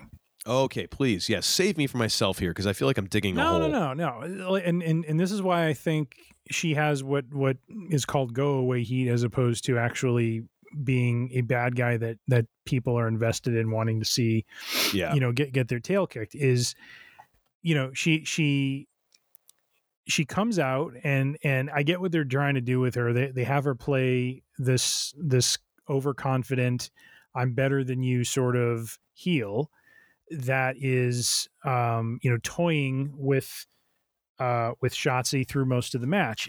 The problem is when you watch the match you see that Shotzi is clearly way more skilled than Rousey is. Yeah, and is really uh, you know there, there's one point in the match where she tries to do this move and and, and uncle todd texts me and like what the heck was that Yeah. and, oh no. and i could tell you right away seeing the way they were positioning themselves and what shotzi was trying to do the way her body was moving was i think she, they were trying to go for a modified ddt on the outside ring apron which would have looked devastating Mhm. and would have given the overconfident Rousey character probably you know seeing stars and and you know give Shotzi an opening to to you know make a play for for really beating her, and instead it turns into this like complete car wreck. Which Yeah, is 'cause- which and- is and it- nothing to do with Shotzi and everything to do with Rousey not you know really positioning herself and taking the bump the right way. Well, yeah, because she held onto the top rope. That was something that after after I read it, uh, like I think it was on Bleacher Report, their rundown of the thing. I'm like, oh, that's what she did. Yep. Yes, Yeah. yeah. So you're to- totally right. But I mean, they, So they they didn't show a replay of it, of course. of course because you don't want to see the fact that it's like ah you know like her her basically Oh, wait you know You mean that looks like the drizzling shats, as Uncle Uncle Oh, Corny would say? Good lord. And so yeah, and and, and so when and, and what was funny was when Rousey ends up winning, and I forget if she got I think she got a submission win or something like that. I I mean the believe so, yeah. crowd was just booing her because it's just like you don't belong here. We don't want you here. We want to see you know someone like Shotzi win, and we're pissed that it that that, that she you know that you know she she's not the victor here, and and some of that is you know maybe to Rousey's credit playing the overconfidence, but No, it isn't. No. people do not like to see her, you know, and No. and, and and I think well, no, they they like to see her initially, but then when they then they remember, like, oh, and by the way, you know, oh, oh Ronda Rousey, hey, yeah, cool entrance. Mhm. Oh yeah, she's a badass, and then oh yeah, I forgot you suck as a wrestler. I think yeah, I, I think there's a stigma attached to her because she was you know rocketed to the top because of who she is, and it'd be one thing if she came in like a Brock Lesnar and and showed an aptitude for the craft because for as much as Lesnar has dominated the the men's division over the last decade, you know things that I'm reading now about him because I've I've often wondered, you know, he's he, he's much of a loner. He he you know just comes in to do his work and then leaves and isn't really one of the boys or whatever. But he has a real understanding and aptitude for wrestling Oh yeah, and yeah. You know outright refuses to do some things sometimes because he doesn't believe it's the right thing to do because of what would work for the crowd. Not not about putting himself over but what would work as a dynamic for the crowd. Which And- actually and- plays into a, an interview with Heyman when he talked about when he first started talking with Brock about stuff, yeah. And and the and like the first couple opponents that he picked after after working with Heyman, and it was like it was like Funaki, Mhm. and I forget like there's a couple like like smaller guys. Yeah.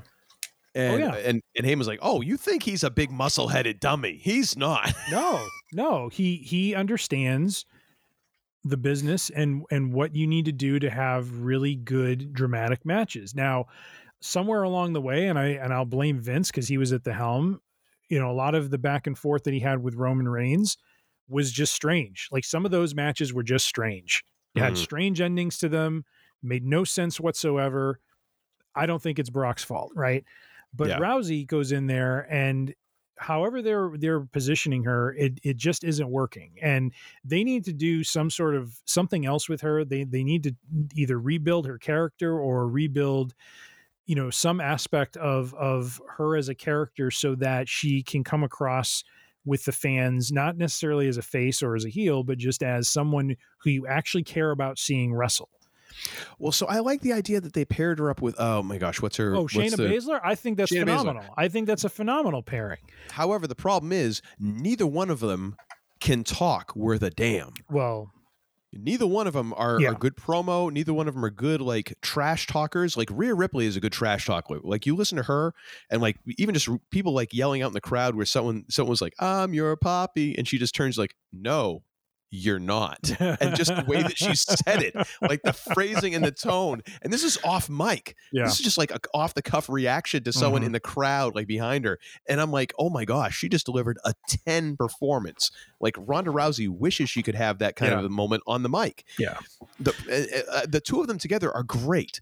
Um, but oh my gosh, if if one of them could actually talk, or one of Mhm. them could actually get heel heat in the correct way, yeah so that it becomes like I I want to see this person get beat rather than just like just go away, yeah just leave us right That would be nice. Mhm. Um, And, and some thi- people have done the overconfident champion very well. You know, oh, like totally. I've- Kurt Angle. Kurt Angle. I mean, I, I've been watching a few like clips and things from AEW. You know, if you look at Kenny Omega, um, phenomenal, arrogant heel, phenomenal, Mhm. but goes into the ring and has these amazing matches with his opponents and and puts on a real show. And it isn't a one-sided affair. It's it's you know very much has a Ric Flair kind of vibe at times where he you know gets his tail kicked but comes back and and you know is because of the excellence of who he is as as a wrestler you know really like like I, I can't articulate it the right way but some guys know how to project that or some wrestlers know how to project that really well Yeah. and and he's one of those people rousey is not rousey comes out and she looks like sometimes she's going through the motions she looks like she doesn't she doesn't look comfortable sometimes and you know and and, and uh, honestly there was a real difference in body language be- between her and Shotzi. Shotzi looked Oh, like totally. confident and even when she was getting her tail kicked, you know, she she just there there there's a confidence that's there in in what Yes. she's doing. And I don't see it in Rousey and and I don't know, you know, what they need to do for her, but this one I had the fewest number of notes for because I'm uh, I went back to reorganizing my cellar. Um, oh, and and and I gave this one two and a half stars. I I'm like en- enough. I'm I'm I did not like this match at all. It it sadly it was a title match, but it was just a poorly executed one and and Yeah. uh, something needs to be done with Rousey. She she needs to somehow change some aspect of who she is and what she's doing in there and get more comfortable because she just doesn't I, I don't know, it doesn't seem like she is. so here's the thing. I I agree with you. Um, I think, however, all that being said, in the, as much as, as much shade as I've thrown at Rousey, I think it made sense for her to retain and for her to get the to get the Sure. win here. Sure. um, because it would have been weird if Shotzi had won it. It would have been another repeat of when um, what's her face, Nikki Cross, Mhm. uh, got the championship, kind of, and then and then held it, and that didn't end up going anywhere because you don't really have anywhere to go with that character yet. Yep. Um, so I think it, it makes sense, and then maybe this is going to develop into more of a feud, and we can eventually get to a point where Shotzi does take the belt, Yeah. um, or maybe just that she gets more into that realm, and be you know we see something go on with that down the road. Mhm. Um, I think the smartest, and I and I think this is might be where they're at, especially considering that uh, we have someone who's more willing to kind of go in a different direction now, uh, running creative. Uh, you you have to utilize Rousey right now Mhm. because I'm guessing that they have a significant financial investment in her. I'm, I'm guessing that she's still selling merch. Um, like I said, like the first the entrance in the first few minutes, yeah, you're getting a pop. Um, but you got to figure some way to get the belt off of her because you put the belt on her, or well, Vince put the belt on her, whoever put the belt on her, and now you got to figure out a way to get it off of her that isn't going to completely burn that bridge, but is also going to elevate the next person instead of just be like a hot potato and like, you know, we got to get it off this person because they they're horrible. Mhm. Here's the idea that I think what they should do after they get the belt off of Rousey. And and and Paul, if you're listening to this, take this one for free. After this, you know, if you want to cut me in for a little bit of the gross, whatever, you know, I'm I'm I'm not too proud to take a check. What I think they ought to do is after they get the belt off of Rousey, they ought to come have her come out and her and Shayna cut a promo where they're going to still play the we're better than everyone else and just go pure MMA. And so, you know what? Now everyone's on the list. We are going to run down our list and we are going to show everybody here what it, what real fighting is and have them come out and just ambush people Mhm. and and put them into submission holds, knock them out, whatever. Like just pure MMA straight up like knockouts or submission. And that's what it's all about. And they just and and they go through the entire division trying to do face heel doesn't matter. They're just trying to take everyone out. And maybe even it goes to a couple of the guys. That would be a gimmick that you could then kind of keep them out of the the the the, the title picture and still keep them active. Other than that, I don't know what you do because at this point, I don't think Rousey is really going to learn any new tricks. I just don't. Well, She's been in the business this long. I mean, is she really going to turn over a new leaf? That's like the one that'd be like the one last chance. Like if you can't get over with this, I don't care how much merch you're selling, we got to let you go. Yeah. Cuz you're just a or, or you know what, you can keep you can keep pulling in those checks, but you know what? We you're not getting within sniffing distance of a title. Yeah, I mean, I, I think your idea is a good one. I, I think it would establish, it, it has the potential to establish her in a similar way of what Lesnar is, because there Mhm. there is, you know, where where she lacks in size in terms of what Lesnar has naturally in terms of size, it would establish her as a legit, you know, kind of you know real real badass in terms of fighting, and I think that's the problem is Rousey was rocketed to the top too quickly. Mm-hmm. She didn't, and, and and and you said she's been in the business for a while. She really hasn't, which is I think her problem. She she's Well- only she's only she had a year run and then she disappeared to have a kid and then she came yeah. back. Yep. Which I mean nothing wrong with having a kid. No, no, no, and, yeah, not at all. But but the point is, put a few years in. You know what I mean? yeah. Like like be around it, and don't be rocketed to the top right. You know right away.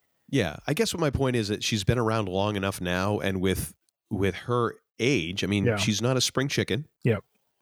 At what point, and and also with the massive amount of financial, you know, assets that have been thrown her way, Mhm. what motivation is there for her to really change? To, And- to, or to maybe which, quite honestly, then then she shouldn't be in the business. Honestly, like Well, If- that's there's a lot of folks who shouldn't be in the business if that's the case. like Lesnar comes in and gets his paycheck, right? And and and does his one match or or you know comes in for a few shows, but he's you, you know he he's doing what I think makes sense for the business. You know what I mean, and for what he needs to do in terms of the person he's working with, Well, yeah, he's kind of that rare exception right? for sure. And yeah, and I I just and, and I'm and I'm saying this only because there there was definitely a difference in in in the reaction she got from the crowd than than other villain characters that night. mm-hmm. You know what I mean? Like there was just legit disgust, like just enough. We we don't want to see you anymore. yeah, And and it's a shame and, and it is a shame because I think they could be doing some really good stuff with her and Baszler together, honestly. oh yeah, totally. So yeah, as a tag team or or just as a as a couple of people who are just going out and just want to kick some ass now. They're just pissed. right. And, it's like I don't even care about a title anymore because your title that would be actually the greatest thing. You should come out. I don't even care about your titles anymore because they're fake. I don't even want them anymore. I just want to make people tap, Mhm. tap or take a nap. Yep. That's it. Well, e- e- exactly. Like put some distance between her and in championships. Have her create an aura about herself. You know, I look at a guy like Samoa Joe, who's in AEW right now. Samoa Joe was respected because when he comes down to the ring, you know, he is not, you know, a, a muscular specimen, but he is a guy who comes down, looks like he's, you know, just, you know, woke up on the wrong side of the bed, goes Yeah. out there and has really good matches with people and and and that's the key is having really good matches and and I think that's what Mhm. plagues Rousey is she doesn't have really good matches she goes out and she does her MMA stuff with people who you know try Which to make her look good Which is fine, but yeah, you have to get the other side of it. exactly exactly Yeah. like that's how you build you know one of the reasons why Styles and Balor was so good is there was there was really good give and take there was really good back and forth there was complementary you know styles um of of you know moves and and and ways that they were working and it just it was a very different match it felt like you know i mean even when we get to the triple threat match here that had a better rhythm you know what i mean like there just wasn't a rhythm in this match and Yeah. and and it you know i i feel for the Shotzi character because you know it could have been a real character builder for her and and it really you know at the end of the day she looked good but i mean it didn't I do think much it was for a real character. character builder. I think I think that she still managed to look good, I, and I gave this All a rating of a three stars. all right which is you might i mean i and i think your rating is totally appropriate i'm giving this an, an i would have normally uh, being less uh, granted this is my first pay-per-view back so maybe i'm a little bit optimistic and giddy um but I, I probably inflated this rating by an entire star solely based on Shotzi's skill at selling and making Rousey look as good as she did Mm. because I think Rousey actually looked fairly good considering what I was seeing. Uh, Just and from just experience of like uh, like I'm no wrestling expert, but I'm like, ooh, your opponent really helped you there. Mhm. You know, they they really made that look good. You know, that sort of thing. Um, I'm actually probably inflating that entire star rating just on Shotzi's ability to make Rousey look good. So Yeah. Yeah. Yeah. totally get what you're saying. Man, I thought that Rousey was Rousey one was going to go really quick. I didn't realize we were going to spend 25 minutes. No, me neither. Me neither. For being a match I didn't care about, we talked an awful lot about it. Yes, indeed. All right, well, let's move right on to Oh. our next match, which was a triple threat match for the United States Heavyweight Championship, which I I do I love how they're billing this now Mhm. as the the U.S. Heavyweight Championship, trying to elevate it. oh yeah. Um, although I feel like it's in danger of like overshadowing the Intercontinental title, which was like the, the top second tier title. I mean, well, it was the only second tier title for Mhm. God only knows how long until we got the European title, which now I'm pretty sure is that is that even a thing anymore? Is No, that just like no. NXT Europe or something? Um, Um, they might have a UK title, but I thought they Okay. they I, I don't know they introduced and then defuncted a bunch of titles within a short span, so I'm not sure. Yeah. But uh, th- so this was Seth Rollins as the champion. Uh, I'm sorry, pardon me, Seth freaking Rollins, uh, Mhm. the champion, defending against Bobby Lashley. Oh, And- oh, Oh my gosh. Seth Rollins. I can't even get to the intro, and Tim's and the, the man they call Tim is singing the Seth Rollins theme, which quite honestly was great because the Boston crowd just randomly would uh, start singing that oh yeah. in the middle of the match, and and Rollins was playing it up like conducting like they were the Boston Pops. I Oh, was like, it was gorgeous. And it's one of those moments where I'm like, this is why wrestling can be so great because it it's it go, gets back to some of that old school like sports mentality of like it plays into like the like the European soccer thing, like the like you know the oh yeah. um ole ole ole Right, like right. and all Yeah, the yeah, different yeah. songs and the chants Oh, and all that and like the old school like mentality like the in the 80s of like you know when you get like chants in the arena because they didn't have the or they didn't have all the sound clips and all that and like to me that was like so amazing that that just happened. I'm like oh my gosh they're doing it. Anyways i haven't even gotten through the whole intro here. So seth rollins against bobby lashley and austin theory. Uh, this match again it was a great it was thank god for this match because this really pulled me out of the doldrums after the last match. Um but I got to tell you right out front, I love the bit where Rollins went and then tossed Theory right out of the ring and then Mhm. was like jaw jacking with Lashley. Austin Theory climbs back in the ring and they're just jaw jacking back and forth, Lashley and Rollins, and then Lashley throws Austin Theory out the ring. yes. I was like, you know what? Quite honestly, I think they missed an opportunity there because I would have liked to have seen that go longer, like another Mhm. two or three rounds of that, where they're just having a match, and every time Austin Theory goes to get in the get in the ring, one of them just like, nah, out. Oh yeah. just Yep. keel hauls him out of the ring. Yep. That was so great. It was almost as good as like when in like Marvel movies where uh, where Hulk ends up like like punching Thor out of frame. Mhm. Like I just love that. Yep. Absolutely love it. Yep. Oh my gosh. And it was a nice it was a nice kind of way to start that match and and have that sort of moment where like the third guy gets removed but gets it done in sort of a comic way so it's not like that okay now he's going to kill 5 minutes outside the ring with an injury or something. It was kind of cool. Um but yeah, that was great.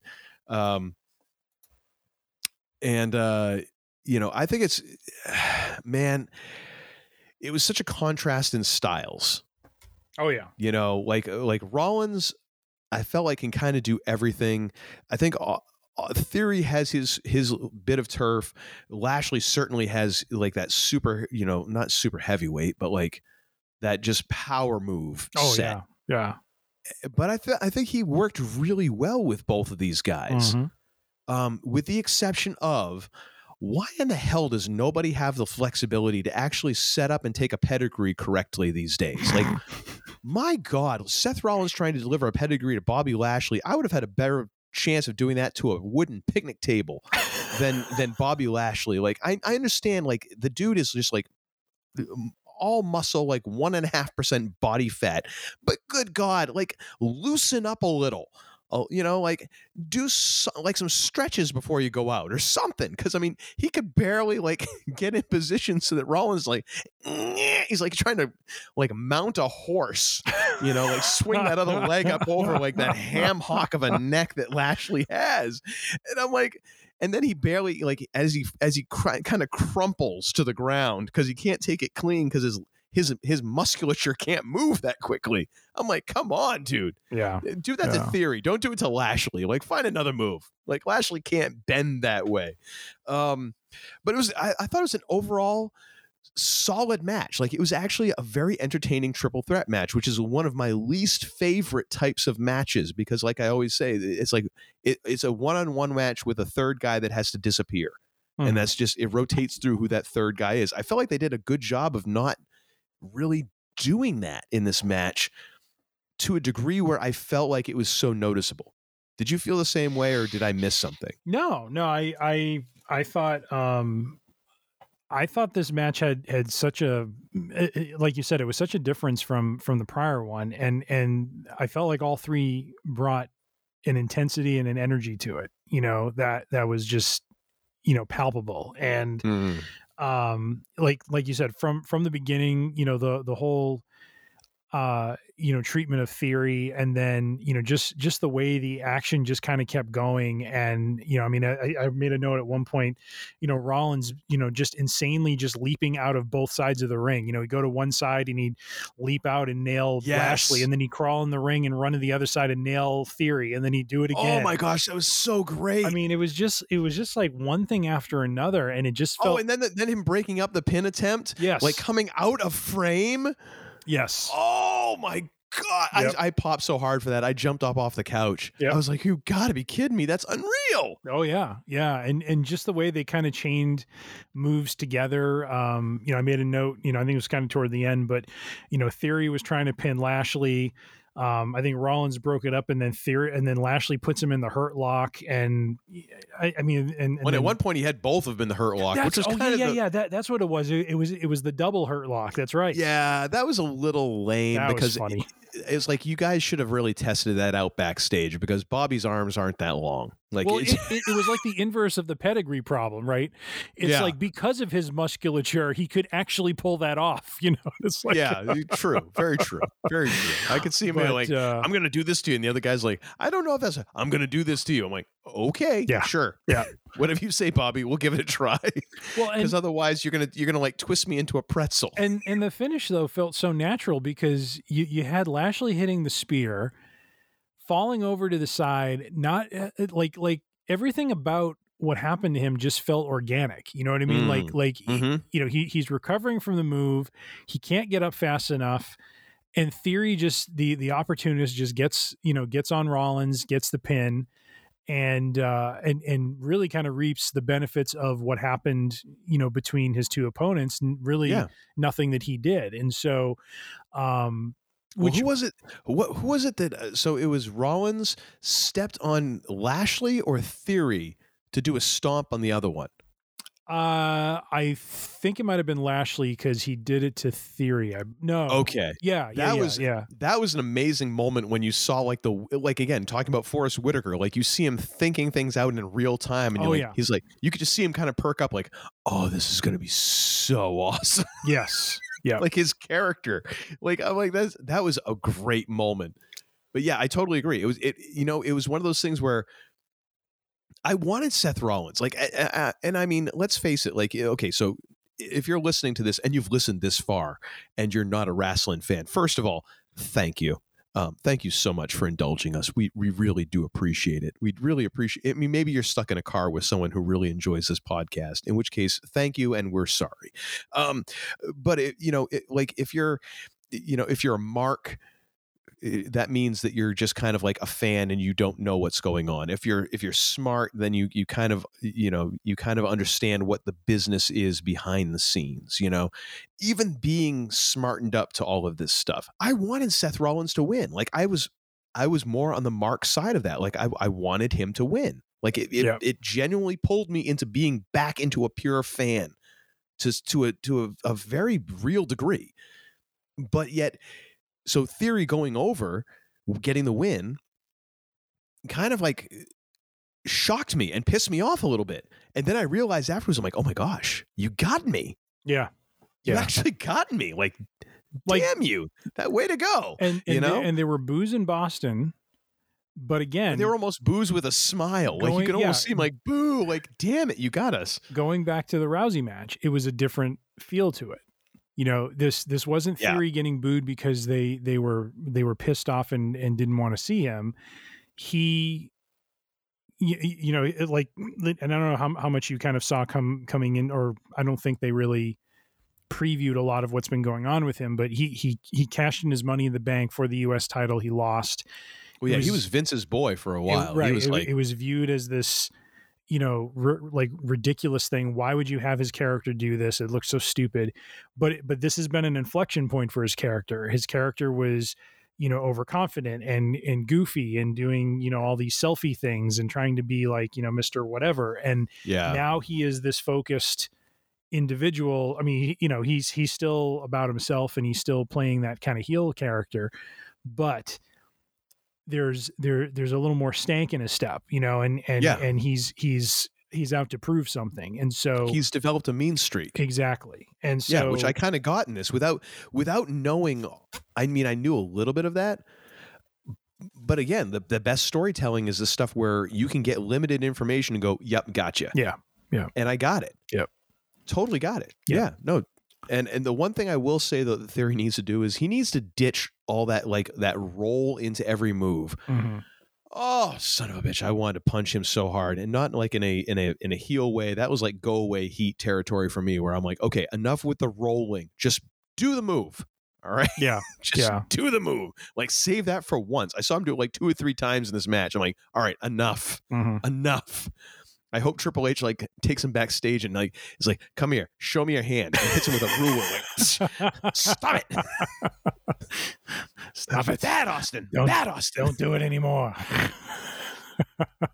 so I gave this three and three quarter stars. I, I I really enjoyed this match. I did not enjoy it as much as the Styles Balor match, but damn close. It was it was still way above average and and very entertaining for me. All right, I, I actually about you, sir? I actually went uh, four and a half on this one. Damn! Look at you getting all generous. I am. I I you must you must have jumped upstairs from some Thanksgiving leftovers right before this one to make you that happy. Well, I think I might have had some some leftover meatballs from our uh, appetizer Ah, meal that's on Friday. So, uh, but no, it, it I I really enjoyed the match. I, I it brought such an energy to it, and and I think you know the outcome of it, uh, you know, ele- elevating the the youngster and in you know just kind of the storytelling that went on in the match with him being kind of dismissed by the two veterans and, and so forth i think was just really well done. And you know, you know again just just the energy and dynamic of the match was just so different from anything else on the card. And and i and it worked the three of them just worked so well together. And so i i felt it was uh you know it was on par with the women's match. It, it had that energy to it. It had that action to it um just a little bit different. And uh yeah i i i felt uh, it was worthy of the four and a half. I, and you know what? I can't really disagree with your assessment. I, I I feel like this is this is a continuation of the feud. This wasn't a blow off. Like Yeah. I could definitely see this carrying onward and being very interesting going down the road, which is what you want. You you want some feuds to end and you want others to just continue. And and this is to me is like, oh, this is the next chapter. mm-hmm. So after this, we come to the final match of the night.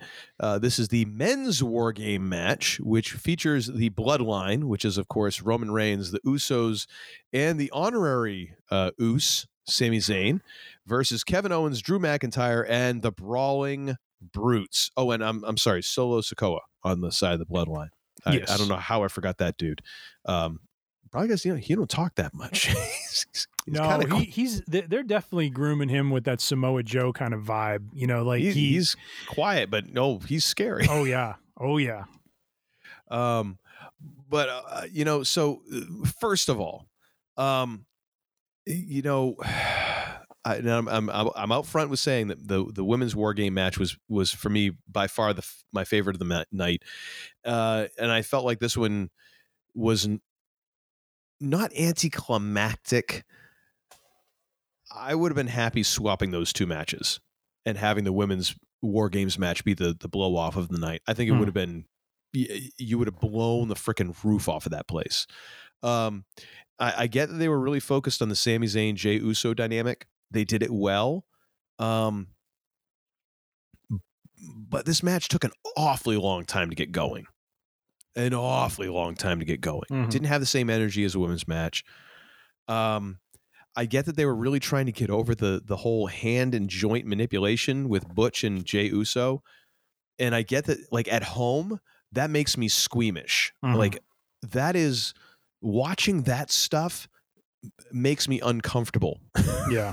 Yeah. in a very real manner because I'm like, are, are, are we getting into real territory here? Because that looks like that's not the way I would want to be bent in any in under any circumstances. We're not whether meant not to bend that way. yeah, whether you're paying me or not, or whether we're friends or not. Like I don't want to do that. Um, I just I, I think the downfall of that is it's not the same for the the crowd in the arena. And you could feel that the arena lost a lot of the crowd in the arena lost energy because even though they're Mhm. watching it on the on the big screen, it's not the same as when you're watching it at home yeah. and I, I felt like that's you lose a little bit of that. Um, granted, I mean it it it worked and it really played it up, but I felt like it dissipated it dissipated the energy Yeah. a little bit. Yeah. What what do you think? Because you're you're you're a big fan of like technical and and and all this stuff. What did you think of that beginning of the match? Well, I, I I actually liked it because of the fact that it was, you know, again, kind of showcasing where the war games concept can go. That, you know, the the first really 30 minutes of the match are really what sort of damage can I do to my opponent Mm. so that when we do get into the phase, which I, you know, we haven't talked about this yet, but I absolutely love when the last person enters in, the announcer's like, "The war games have begun," and I'm like, "Huh? Seriously?" by the way, by the way, yes, serious props to the the ring announcer. And, and I I I I feel ashamed. I don't know her name, I don't either, unfortunately. but oh my yeah. gosh! Oh, she brought it. Not not necessarily. i- i- you know what? I'm not going to even try and compare to the Fink because the Fink is in his own category. There was it was a different time and age.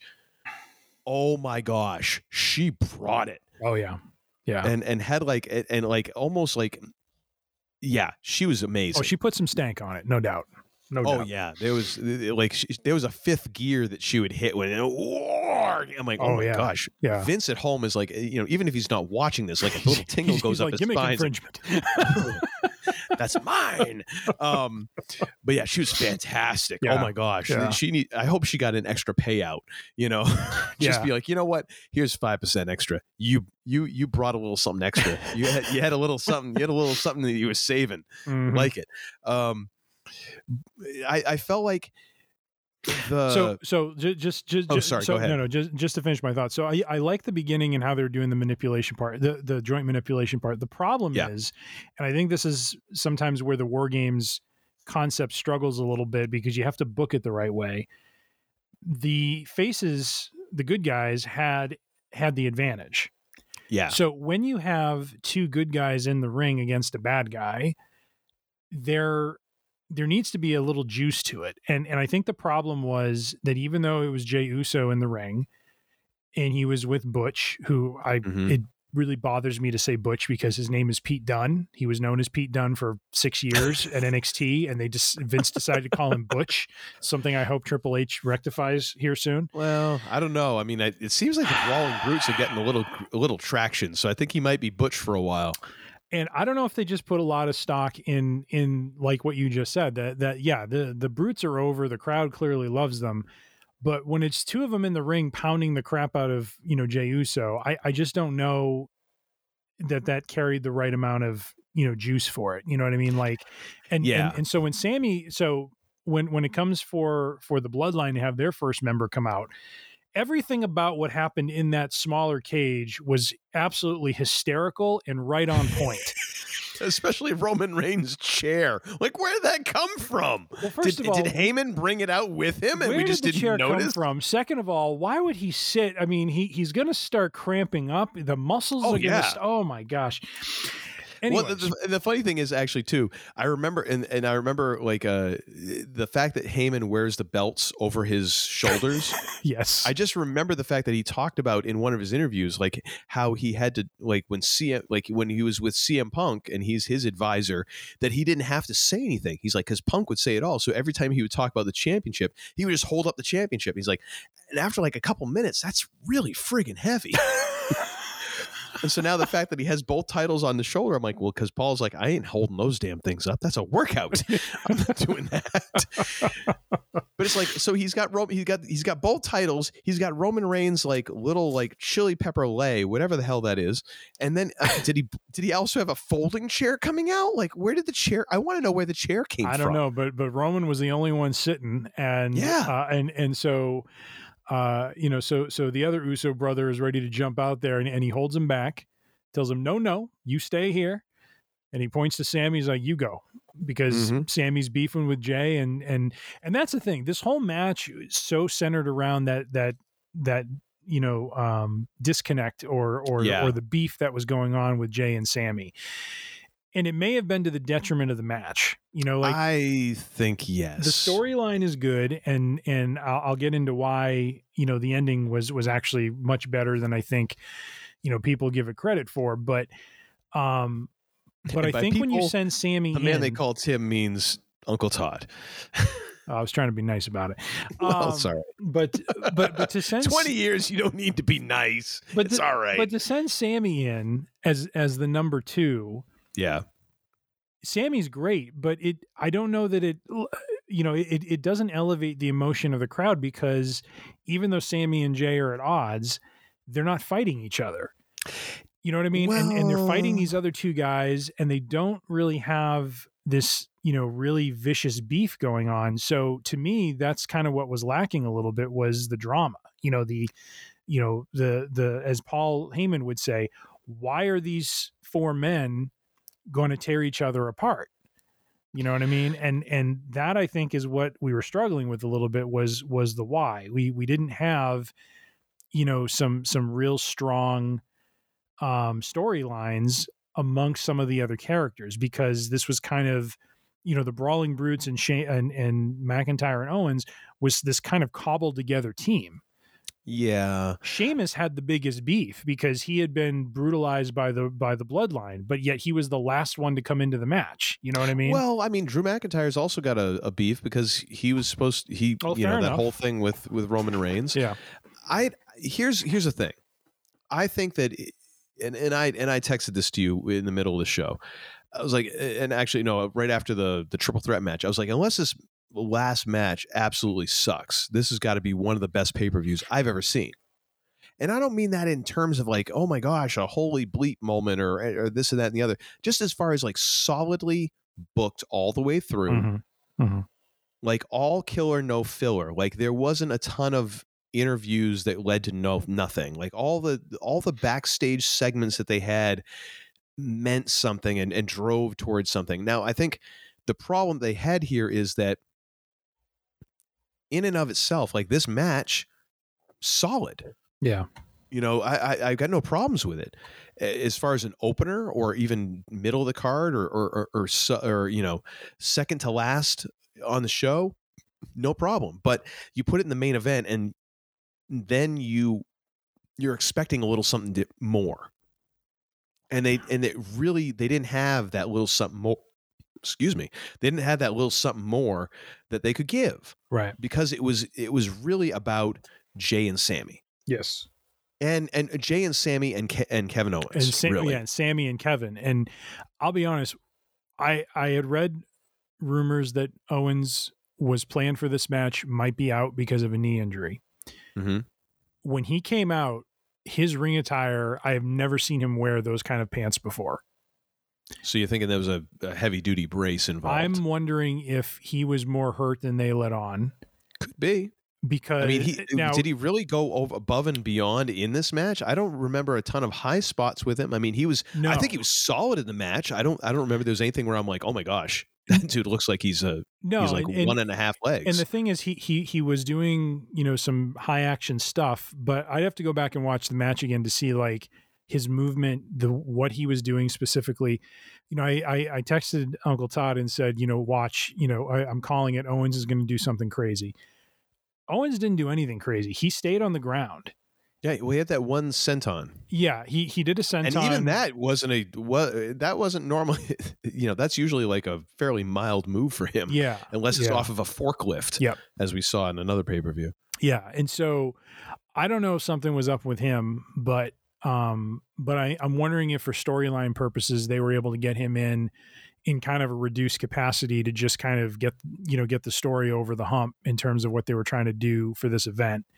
Um, but that that was something I noticed is is you know Mhm. his, attire, uh, you know the the pants that he wore was very different from what he typically wear. He normally has these sort of baggy shorts that he wears to the ring.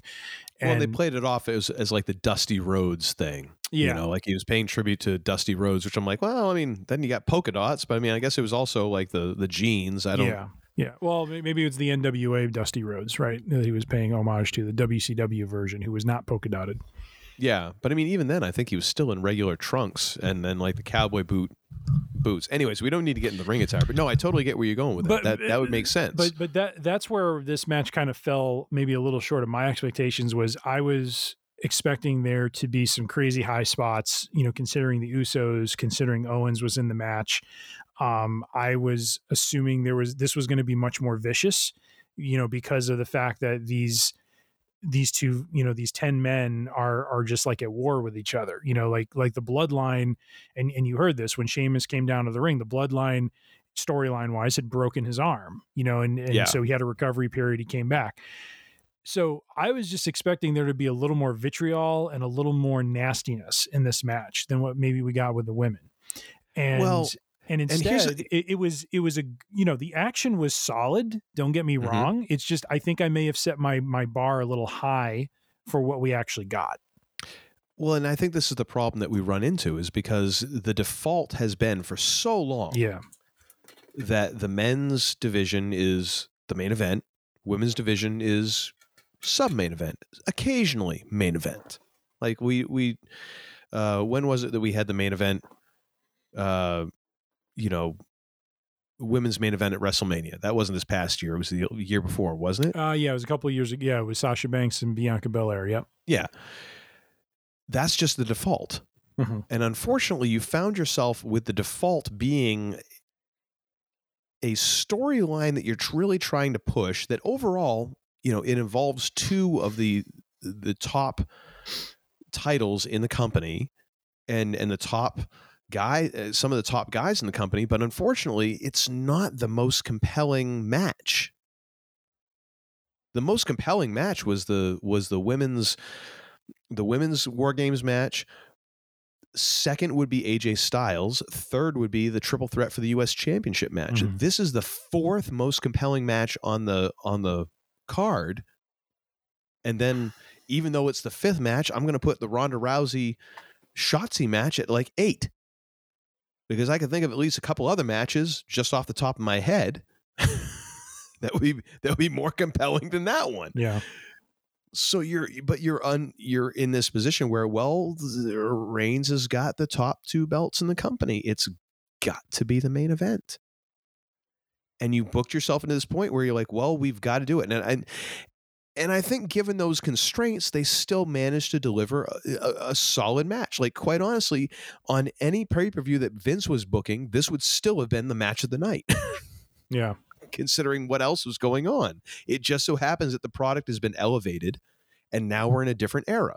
Um, I think that I, I think that you know some of the stuff that was done was not necessarily high. In, some of the best stuff in this match was not the high spots, and and that might be another thing that's makes it a little bit weird. Uh, Sami breaking up the officials' count, like just grabbing his arm not pulling him out of the way, not just grabbing his arm and stopping him from making the third tap. And then the the just the pause of the official looking at him, Samuel looking at the official, looking at at the other guys. That moment, like I don't recommend, I don't remember really seeing anything like that. To me, that was very unique, and it was it was like, okay, that's interesting but then of course Sami then giving the kick to KO, and then the Bloodline getting the win. You know, basically opening the door like, okay, Jey, hit the splash, get the pin, Yeah. and then and doing that and then proving himself like uh, that all made it, it the thing is this match made sense it wasn't like it was it was bad because it was off the rails wacky and stupid no the entire match made sense it just wasn't as good and compelling as some of the other matches but it had mm-hmm. to be the main event because it's roman reigns yeah. Yeah. so you, you kind of booked yourself into a little bit of a corner and you're like well maybe maybe we can make it emotional enough at the end that people will kind of view it as a whole Yeah. and be like, "Oh, it was a great pay per view," and it was. It was a it was a fantastic pay per view. No regrets watching it and spending the time. Um, but overall, I, I I give this a three and a half stars. It was it was it was not my favorite match of the night. Mhm. You know, like I said, it's it's fourth in compellingness. Um, but it was still really well done. I think. Yeah, I, I, eh, you know, having some time to to process it and and think about it, I I ended up giving it four stars. I I really enjoyed it. Um, I, you know, what what what I think really did it for me was, as much as the Sami, Kevin, Jey Uso story kind of maybe took away some of the expectations I had for the amount of violence and and maybe high spots they were going to do. I I liked how they played off of this. I mean, Sami Zayn and Kevin Owens have been going back and forth for for decades now, and, Yeah. and I say decades seriously is almost twenty years. I mean, they they've been going up and down the roads together, you know, since the early two thousands, and so there's a lot of history there, and they leveraged that history really well in this match because Mhm. there was that moment when you know you're wondering is Sami gonna gonna turn on the bloodline or or not you know and then you know like you said when when he stops that three count and they I, i'm always floored how they can get the timing of that stuff down so well eh, on, on eh, like in a live setting in a live format like that Yeah. because uh, my sons are watching this with me and and both of my boys just started la- like they thought at first they thought it was the f- funniest thing to see like this guy stopping a referee from counting was Yeah. was just so hysterical to them like you can do that Yeah. You know, it's like i didn't know you could do that Why doesn't everybody? and then like you said like like everything after that w- like the the time they gave that whole scene to breathe between the incredulous look on the referee's face, Sami staring at Kevin, Kevin staring at Sami. I mean, it was just, you know, Roman staring at everyone. You know, it was just like it was so well done. But it is that moment of like, you can do that? Yes. yes. And then when when Sami finally you know d- delivers the I don't know why they call it the Helluva. I, I think it's the hell of a good kick, but whatever. Um, Yeah, when, it's he, when he nails that kick and and then Owens just slumps in his arms like, you know, Fredo. Oh. oh my gosh, yes. I mean, I mean that was phenomenal. I knew it was you, acting. it was phenomenal. It was so well done. Yeah. But but to me, the cherry on it was was not Zayn, you know, Zayn's character taking the credit, but when he looked at, at Uso and he's like, "There you go, it's yours." Yes. You know, like like that really added some depth to the story because now it's like okay he's mending the fence he's trying to show where his allegiances are and and and so I wasn't disappointed by the ending from a story perspective. I think I just went in with way elevated expectations on what I was going to Yeah. see in the match Mhm. because I'm thinking about because people have to remember I'm thinking about the four horsemen, you know, the the the road warriors, Nikita Koloff, like all these guys who started this thing and I mean they had vicious wars in this Well, it's in like this Mick ring Foley and I'm in- in- thinking I'm trying to project that I think too much Yeah. on on well, it's like Mick. Foley said in his biography when he was talking about, you know, him and Sabu. They like people legitimately thought someone was going to die in the ring that night. you know, like you you have to temper those expectations a little bit, sir. You Mhm. know, like Yeah. not every. I mean, granted.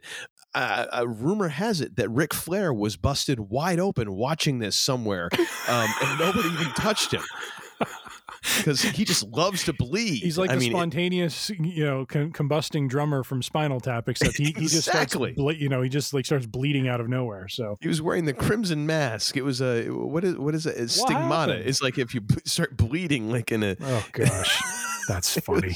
Crazy. That Uh, is but what did what did you end up giving this match? Sir, I, I gave this four stars. I, I felt this was a solid outing. Uh, Storyline wise, it was very. I, I think, I think if it had met the expectations I was coming in with, you know, from an action and you know high spots kind of perspective, then I think I could have gone a full five on this one. I think it also might have generated Well- the the energy that may have been lacking a little bit, but because I think so much of it centered on the story that was being told, I think that's what kind of brought brought it down for me. Was it, it, it was a solid outing. Um, you know, we haven't talked a lot about it, but I think it was a good showcase of Solo Sikoa. I, I think they can do a lot with him. Oh, Um, yeah. I, I really see him being kind of a younger Samoa Joe kind of character, where he's Oh, I re- see him as Haku 2.0. Oh yeah, yeah. I mean, he's the- terrifying. the, the, the whole thing where where you, you know Owens was I figured if he was hitting him with a chair over the head or something else, but it, wh- whatever he was doing, and he just turned around and like like the way they just the way he no sold that oh yeah. was phenomenal, you know, and Yep. and that's where I really think you know when you use matches like that to to to build you know credibility and and you know some of the up and coming talent i think that's that's really why. so I, I gave it a four i thought it was a solid outing um you know the event overall i i think was somewhere between a four or four or five i didn't average my scores out but but i mean it it, it was uh, you said it best it was probably one of the best events i've seen in a long time you know it, it just top to bottom really really well done Yeah, and that's the thing. Like, you don't have to have a ton of matches. You just have to have really solid matches all the way through. And lo and behold, it's a fun evening spent. absolutely And another thing. Well, sir, what do you have for and another thing? I've got to rush through this because I've got people in my home who are waiting for me to stop sh- uh, to keep my mouth shut. I, was- so I was gonna say are they giving you we're the gonna have to stink eye speed right through this one. Um, but what do you got for another thing? all right mine will In be under in under twenty seconds. Mine will be quick. Mine will be quick. So uh, I, I'm I'm throwing out there The Walking Dead on AMC. It is not a a you know something that's off in the corner that you don't know about. It's it just wrapped its series finale uh, last Sunday. Um, uh, 11 seasons i think in total 12 seasons or so Dang. and uh, no just just you know through the years has just been a, a solid uh, solid series I, I know there's a lot of fans who really uh, were turned off when when they introduced the Negan character. But if if you know anything about the comics um, and and kind of the stories that that backed you know what what you saw throughout that, I thought they actually did a phenomenal job telling those stories. Um, and actually, quite honestly, the Negan character, as played by Jeffrey Dean Morgan, really became one of the best you know redemption stories uh, that that was told, um, and and done in a very genuine and sincere way. So um, I, I would just say if, if you haven't seen the series, um, you, you won't be disappointed. I mean, I've I'm not a big zombie person. It's not why I watched the show. I got into the show because of the stories, because of the characters, and you know, similar to BSG, you know, there's a lot of really good character driven storytelling going on in it. So if you haven't seen it, do check it out. It, it is really well done, and uh, you will not be disappointed. The Walking Dead. Very nice, sir. Very nice. And you, sir, what is yours? Uh, well, we're going to go in a different direction. Uh, I've been recommending a lot of highbrow stuff lately, and actually, this is still kind of highbrow because Oh, we're going to the cost- barrel on this one. It's going to cost you a few shekels, but uh, uh, my end another thing is Wild Turkey ri- uh, Rare Breed Kentucky Bourbon. Um, and this one has come up a couple of times because uh, Uncle Tim was uh, im- uh, Uncle Tim, the man they called Tim. I'm stealing my own gimmick. My gosh, Yeah, what do you call Uh, that? I know. It's, you usually call yourself that. Uh, but uh, the man they called him was uh, enjoying a few glasses of this during our last episode, which might explain a few things. Uh, but it is it is actually one of my favorite uh, bourbons, Mhm. and I think I if you go back far enough in our archives, you'll remember that I I was actually having a, a tot or two of this during an episode, and I I was my comment I believe was like I just want a candle that smells like this. It is such a a Mm. wonderful smelling bourbon on the nose, uh, a lovely taste. It the remarkable thing is that it's uh so it is a, a blended bourbon uh, using a combination of, of barrels that are aged six, eight, and twelve years, which is no little thing. Those, are some well aged bourbons, Mhm. but it's undiluted directly from the bur- uh, from the barrel. So you're getting bourbon that is it is not watered down, is not diluted for taste or anything like that. Like it is exactly what you get out of the barrel. Um, and so it ends up being about 117 proof, Mhm. which you know, uh, barrel proof the funny thing is that's actually kind of on the weak side of barrel proof. Barrel proof is usually up around I think the legal limit is like 125 proof for a barrel proof. Wow. Um, and usually most barrel proofs kind of hover above 120 to 125. So 117 is kind of weak sauce, but it's oh my gosh, it's so good and such a well-rounded flavor profile. And um, I had the rye thing- version tonight, and it's about 112 proof. Oh, it's only 112. So I mean, still, it's yeah. it's kind of funny how it, but it's it, it gives you a lot of flavor, but you still got to be careful Uh-huh. because Yep. that that that that wonderful flavor can be like, oh, and now I can't feel my feet. Yes. Um, you know, given enough quantity, uh, you know that'll happen. But uh, I had a few uh, tots of this uh, uh, on Thanksgiving Day because Turkey Day, wild turkey. I mean, it's a natural, and Gobble, I was gobble. out of. I was out of 101, so it, it was the only option, really. Um, you know, logically speaking. So, uh, but if you if you have a chance to uh, check it out, it's a little bit more expensive. It's around fifty dollars a bottle here in Maine. So, you know, whatever uh, your price may vary, but uh, I would suggest giving it a try if you are so inclined. Very nice. Very nice. We we we, we should all have a glass of this when uh, we have Jimmy Dice on to talk about the Thrawn trilogy. Oh my gosh, that episode would be like four hours long. If that. Oh boy. It'd be rough. Buckle up. I'm still I'm still up for it though. Anyways, uh, thank you all so much for tuning in. It's about that time for us to uh, pack up our traveling interweb show and, and move on to the next digital town.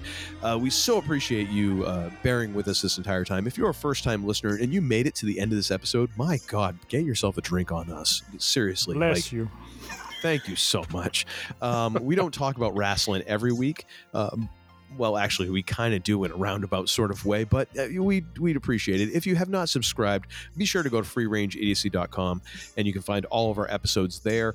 Uh, you can download them all right there. You can also subscribe to the Podbean app. You can also find us on Apple Podcasts. We are on Pandora. We are on Spotify. We're on Google Podcasts. Many other fine, fine, fine purveyors of podcasts. Just search for Free Range Idiocy. We're sure that you will find us. You can also find us on the social medias. We are on Facebook. We are on Instagram. We are on YouTube. All of those are at Free Range Idiocy. We used to be on Twitter, but F Twitter. Um, and uh, that's all I'm going to say because they locked us out and then Elon took over. And you know what? Eh, screw that guy. Anyways, uh, if you have any questions, thoughts, concerns, any ideas for a show, things that you would like uh, for us to, you know, talk about and and have words flow from our mouth holes into the interwebs, um, as vile as that may sound, now that I've said it, kind of turns my stomach, honestly. Uh, send those ideas to tim at freerangeidiocy.com and we will uh, he will he will get back to you forthwith uh, pdq asap i won't because quite honestly um, This is we stuff. You have a mouse in your pocket? I well, well, you wonder why I'm such a, in such a good mood. Oh, good Anyways, Lord. uh, I'm going to hand this show uh, before things get too my uh, too more uh, sketchy.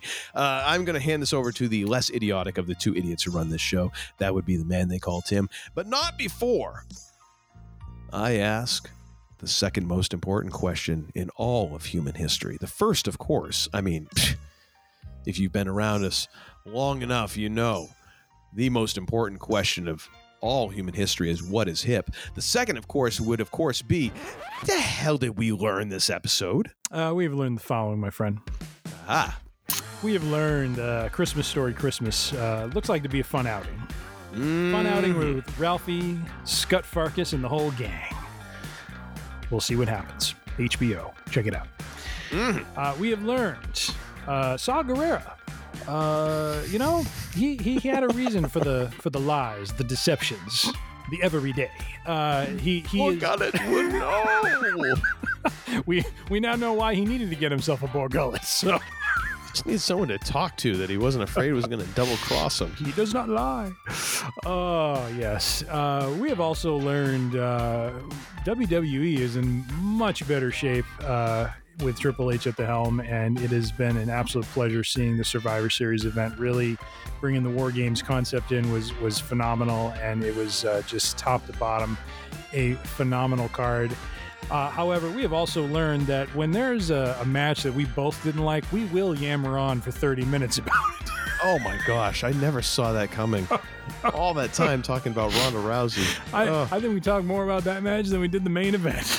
we did. I feel dirty. Oh, well, and finally, uh, ladies and gentlemen, we we do appreciate uh, the the listens, the the listenership, and uh, the support. Uh, Yes, indeed. But as we like to close things out, be safe, be healthy, be kind, be good to one another, and well, for no other reason. than poor Uncle Todd's family needs to go to bed. Would you please hit the lights on the way out? It's like I picked the wrong week to quit drinking. I beg your pardon, what did you say? Damn! You're such a disappointing pair. I prayed so hard for you. Get out. And don't come back until you've redeemed yourselves. So say we all. So say we All of you relax. This is a matter of inconvenient timing. That's all. Police action was inevitable. And as it happens, necessary. So let them fumble about outside and stay calm. This is simply the beginning. I thought I told all of you I want radio silence until further. I'm very sorry, Hans. I didn't get that message. Maybe you should have put it on the bulletin board. But I figured since I waxed Tony and Marco and his friend here, I figured you and Karl and Franco might be a little lonely, so I wanted to give you a call. How does he know so much about this? This is very kind of you. I assume you are a mysterious party crasher. You are most troublesome for a security guard. Eh, sorry, Hans, wrong guess. Would you like to go for double jeopardy where the scores can really change? Oh, these are very bad for you. Who are you then? Just the fly in the ointment, Hans. The monkey in the wrench. The pain in the ass.